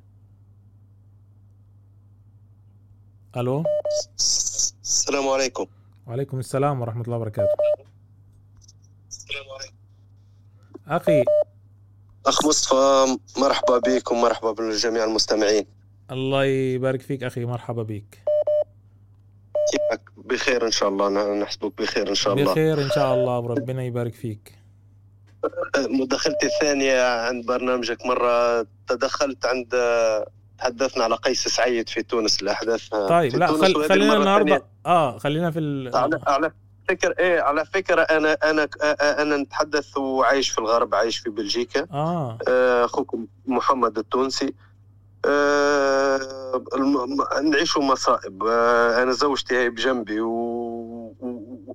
وسجال كبير على العودة إلى البلد والعيشة بك... بشرف وبكرامة وحتى ولو كان ثم ضيق في العيش في البلد والله أحسن أحسن من عيشة الذل. بالرغم أنا شغال وزوجتي شغالة. وفي أماكن محترمة هي في مجال التعليم وأنا في في البريد البلجيكي. آه، مستورين والحمد لله يا ربي. ولكن سبحان الله لا ليست لك قيمة. ما- مهما مهما عملت طيب وكل شيء ليست لك قيمة. والمصيبة الأعظم مع أبنائك علاقتك مع أبنائك أبسط الأشياء باش توصلها لهم في الدين أبسط الأشياء العادية التوحيد هذا إسلام وهذا كفر. تلقى نفسك ت- تسأل في نفسك هل أستطيع أن أقولها لا يعودهاش في ال- الأشياء هذه يعيدهاش في المدرسة. أوف على خاطر يا خبر أبيض لا للدرجة حول ولا قوة. و- نعم للدرجة هذه. كم مرة كم مرة يتصلوا أنا من معناتها من من الحظ إني أبنائي في مدرسة اللي فيها أخت زوجتي تكون موجودة. وكل مرة أبنائي يرتلوا القرآن أو يقولوا تكبير أو شيء هذا يقوموا باجتماع. هم في المدرسة ويتحدثوا. زوجة أختي تعيد لنا في الأخبار وتقلقهم. أنا لو كنت إنسان ما عنديش علاقة هناك. ينجموا يعملوا قضية وهذاكم من الشؤون الاجتماعية والأطفال ولا يسيتيوا. ما اضطرني ما اضطرني أن أغيرهم من مدارس من مدرسة العمومية.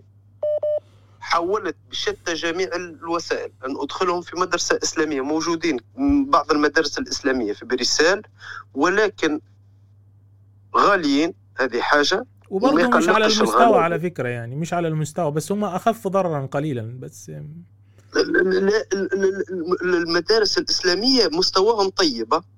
نتائجهم طيبة جدا جدا جدا في بريسل كم- ب- ك- ك- كمستوى تعليمي.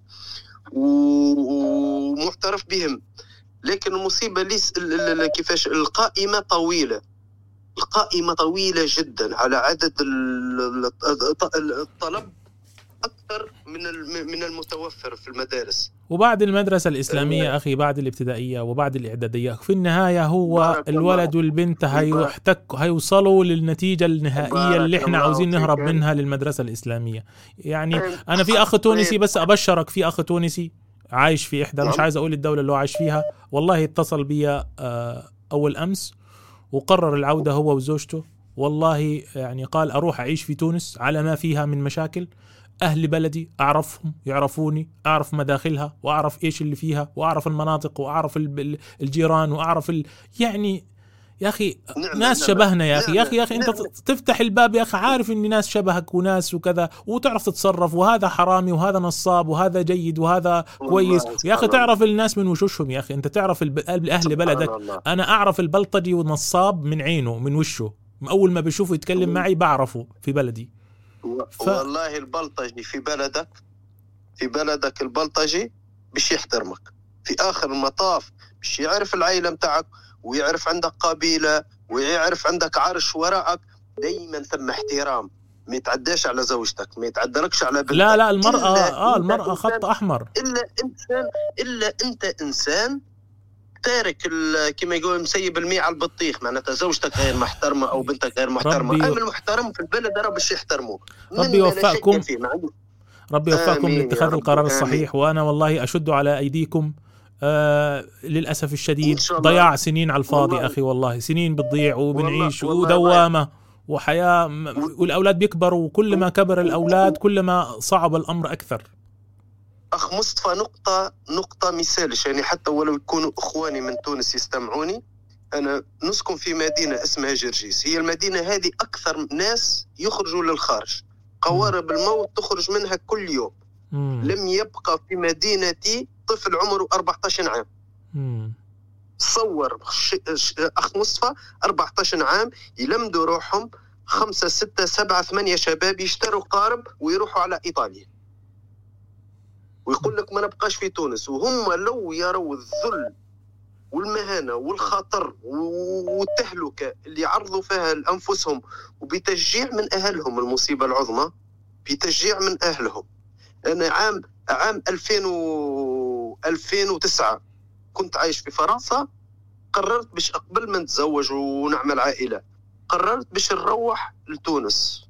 كلمت الوالد والوالدة الله يرحمهم الزوز راحوا واحد. الله يرحمه كلمتهم قلت لهم قررت باش نرجع بكرامتي. أنا إنسان قاري في, الم... في قاري وإنسان شغال طيب من نحب نروح لبلدي والله أمي الله يرحمها طلع لها التونسيون معناتها الضغط ومرضت كيفاش كيفاش ترجع للبلد وتعمل كيف ما عملوا أبناء عمك مصاري و لا حول ولا قوة إلا بالله معناتها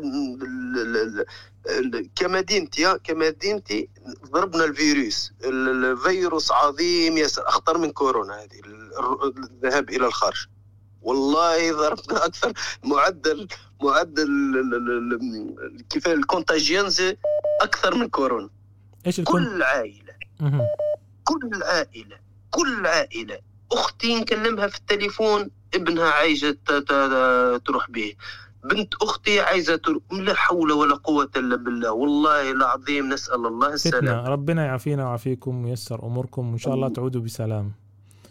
آمين يا ربي آمين. آمين. بارك آمين. الله. فيكم بارك الله فيك. وفقك الله في مواضيعك. ربنا يوفقك يا رب. ويكرمك. حتى شوف وصدري مفتوح لك دايما نتبع فيك ونسمعك وحتى ولو ما نوافقكش في أشياء لكن عادي جداً. سنة الله في خلق سنة طبعاً، الله في طبعاً. خلق بالعكس أنا الله. أنا أقول للم... للمتابعين أي واحد يختلف معي يا أخي اختلف براحتك وبس يعني خلينا فيما. اتفقنا فيه على شوف إنما الأعمال بالنيات أنت نيتك صادقة وأني نيتي صادقة في شيء هكا ولو اختلفنا بإذن. الله أقل شيء نصيب الأجر أنا أحبك في الله الله. وربنا يبارك فيك الله يبارك لك الله يوفقك. آمين. السلام. عليكم. السلام عليكم. وعليكم السلام ورحمة الله وبركاته.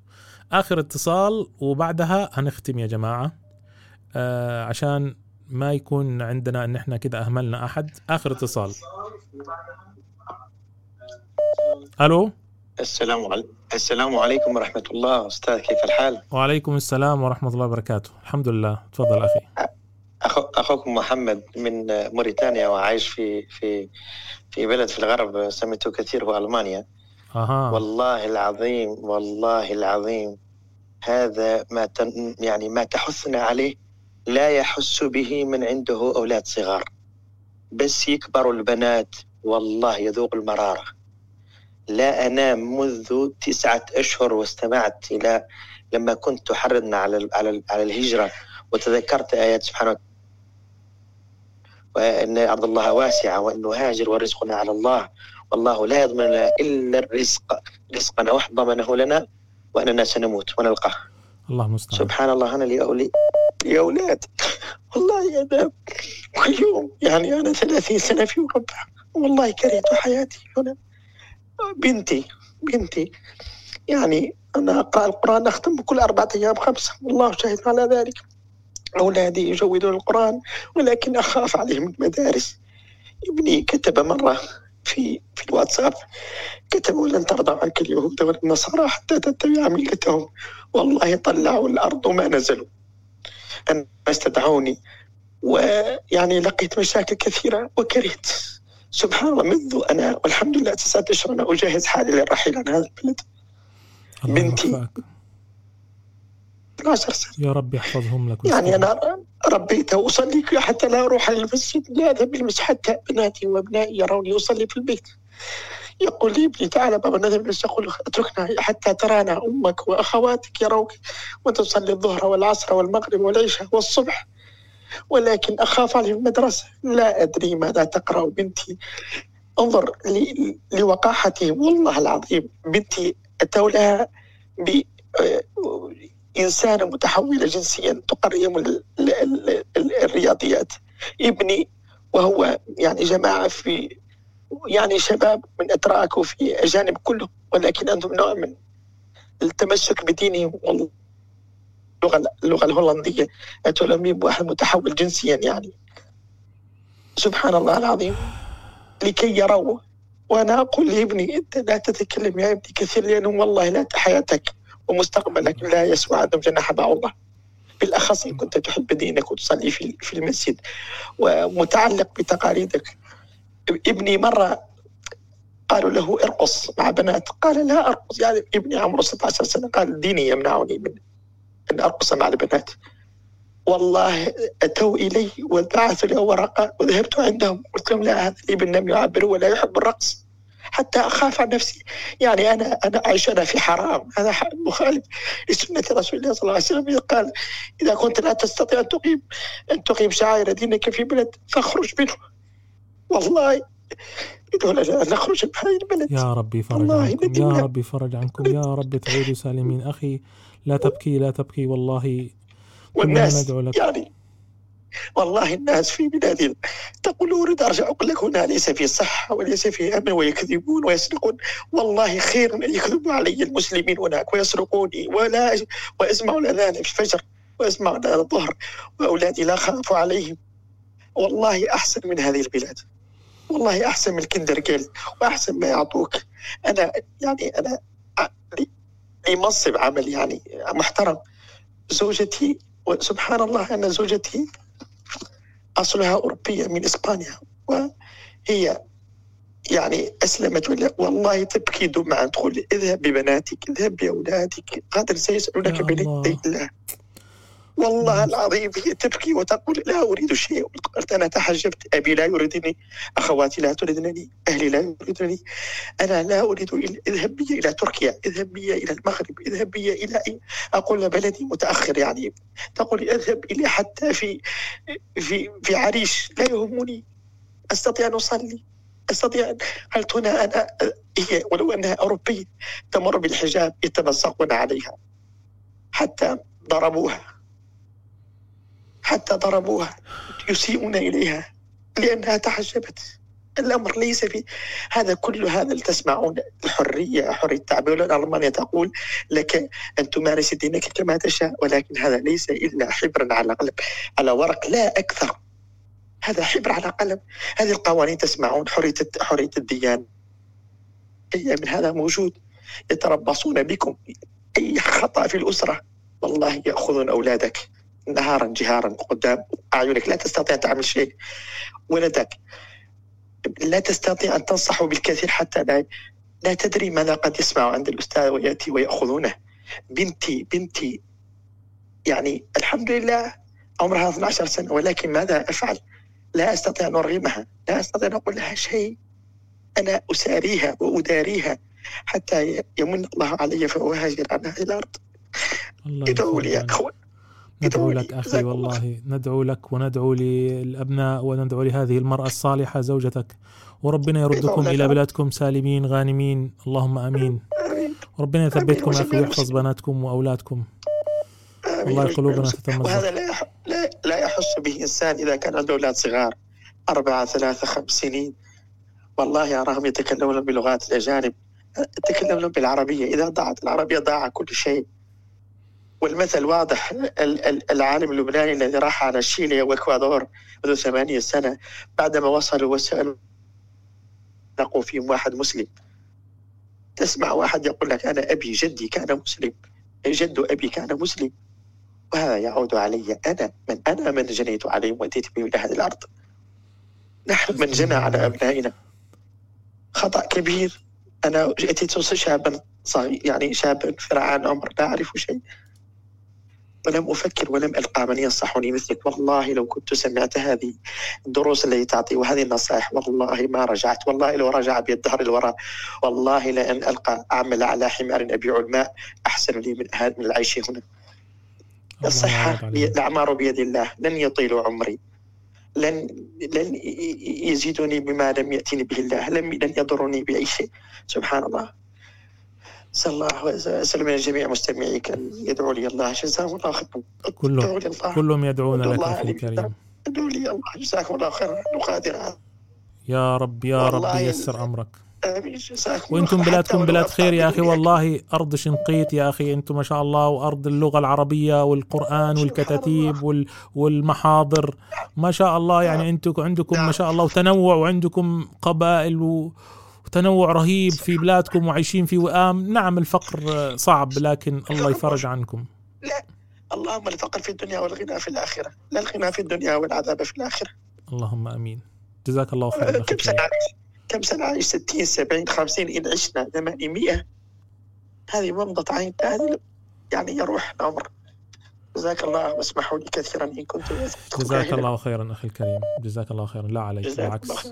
السلام عليكم. وعليكم السلام ورحمة الله وبركاته. حسبنا الله ونعم الوكيل. والله ما عندي كلام بعد هذه المداخلة. أختم بها. ولن أعقب عليها. سبحانك اللهم بحمدك أشهد أن لا إله إلا أنت. أستغفرك وأتوب إليك. السلام عليكم ورحمة الله وبركاته. شكرا لكم على المشاهدة. ويرجى الاشتراك في القناة وتفعيل زر التنبيهات. شؤون إسلامية لنصرة قضايا الأمة.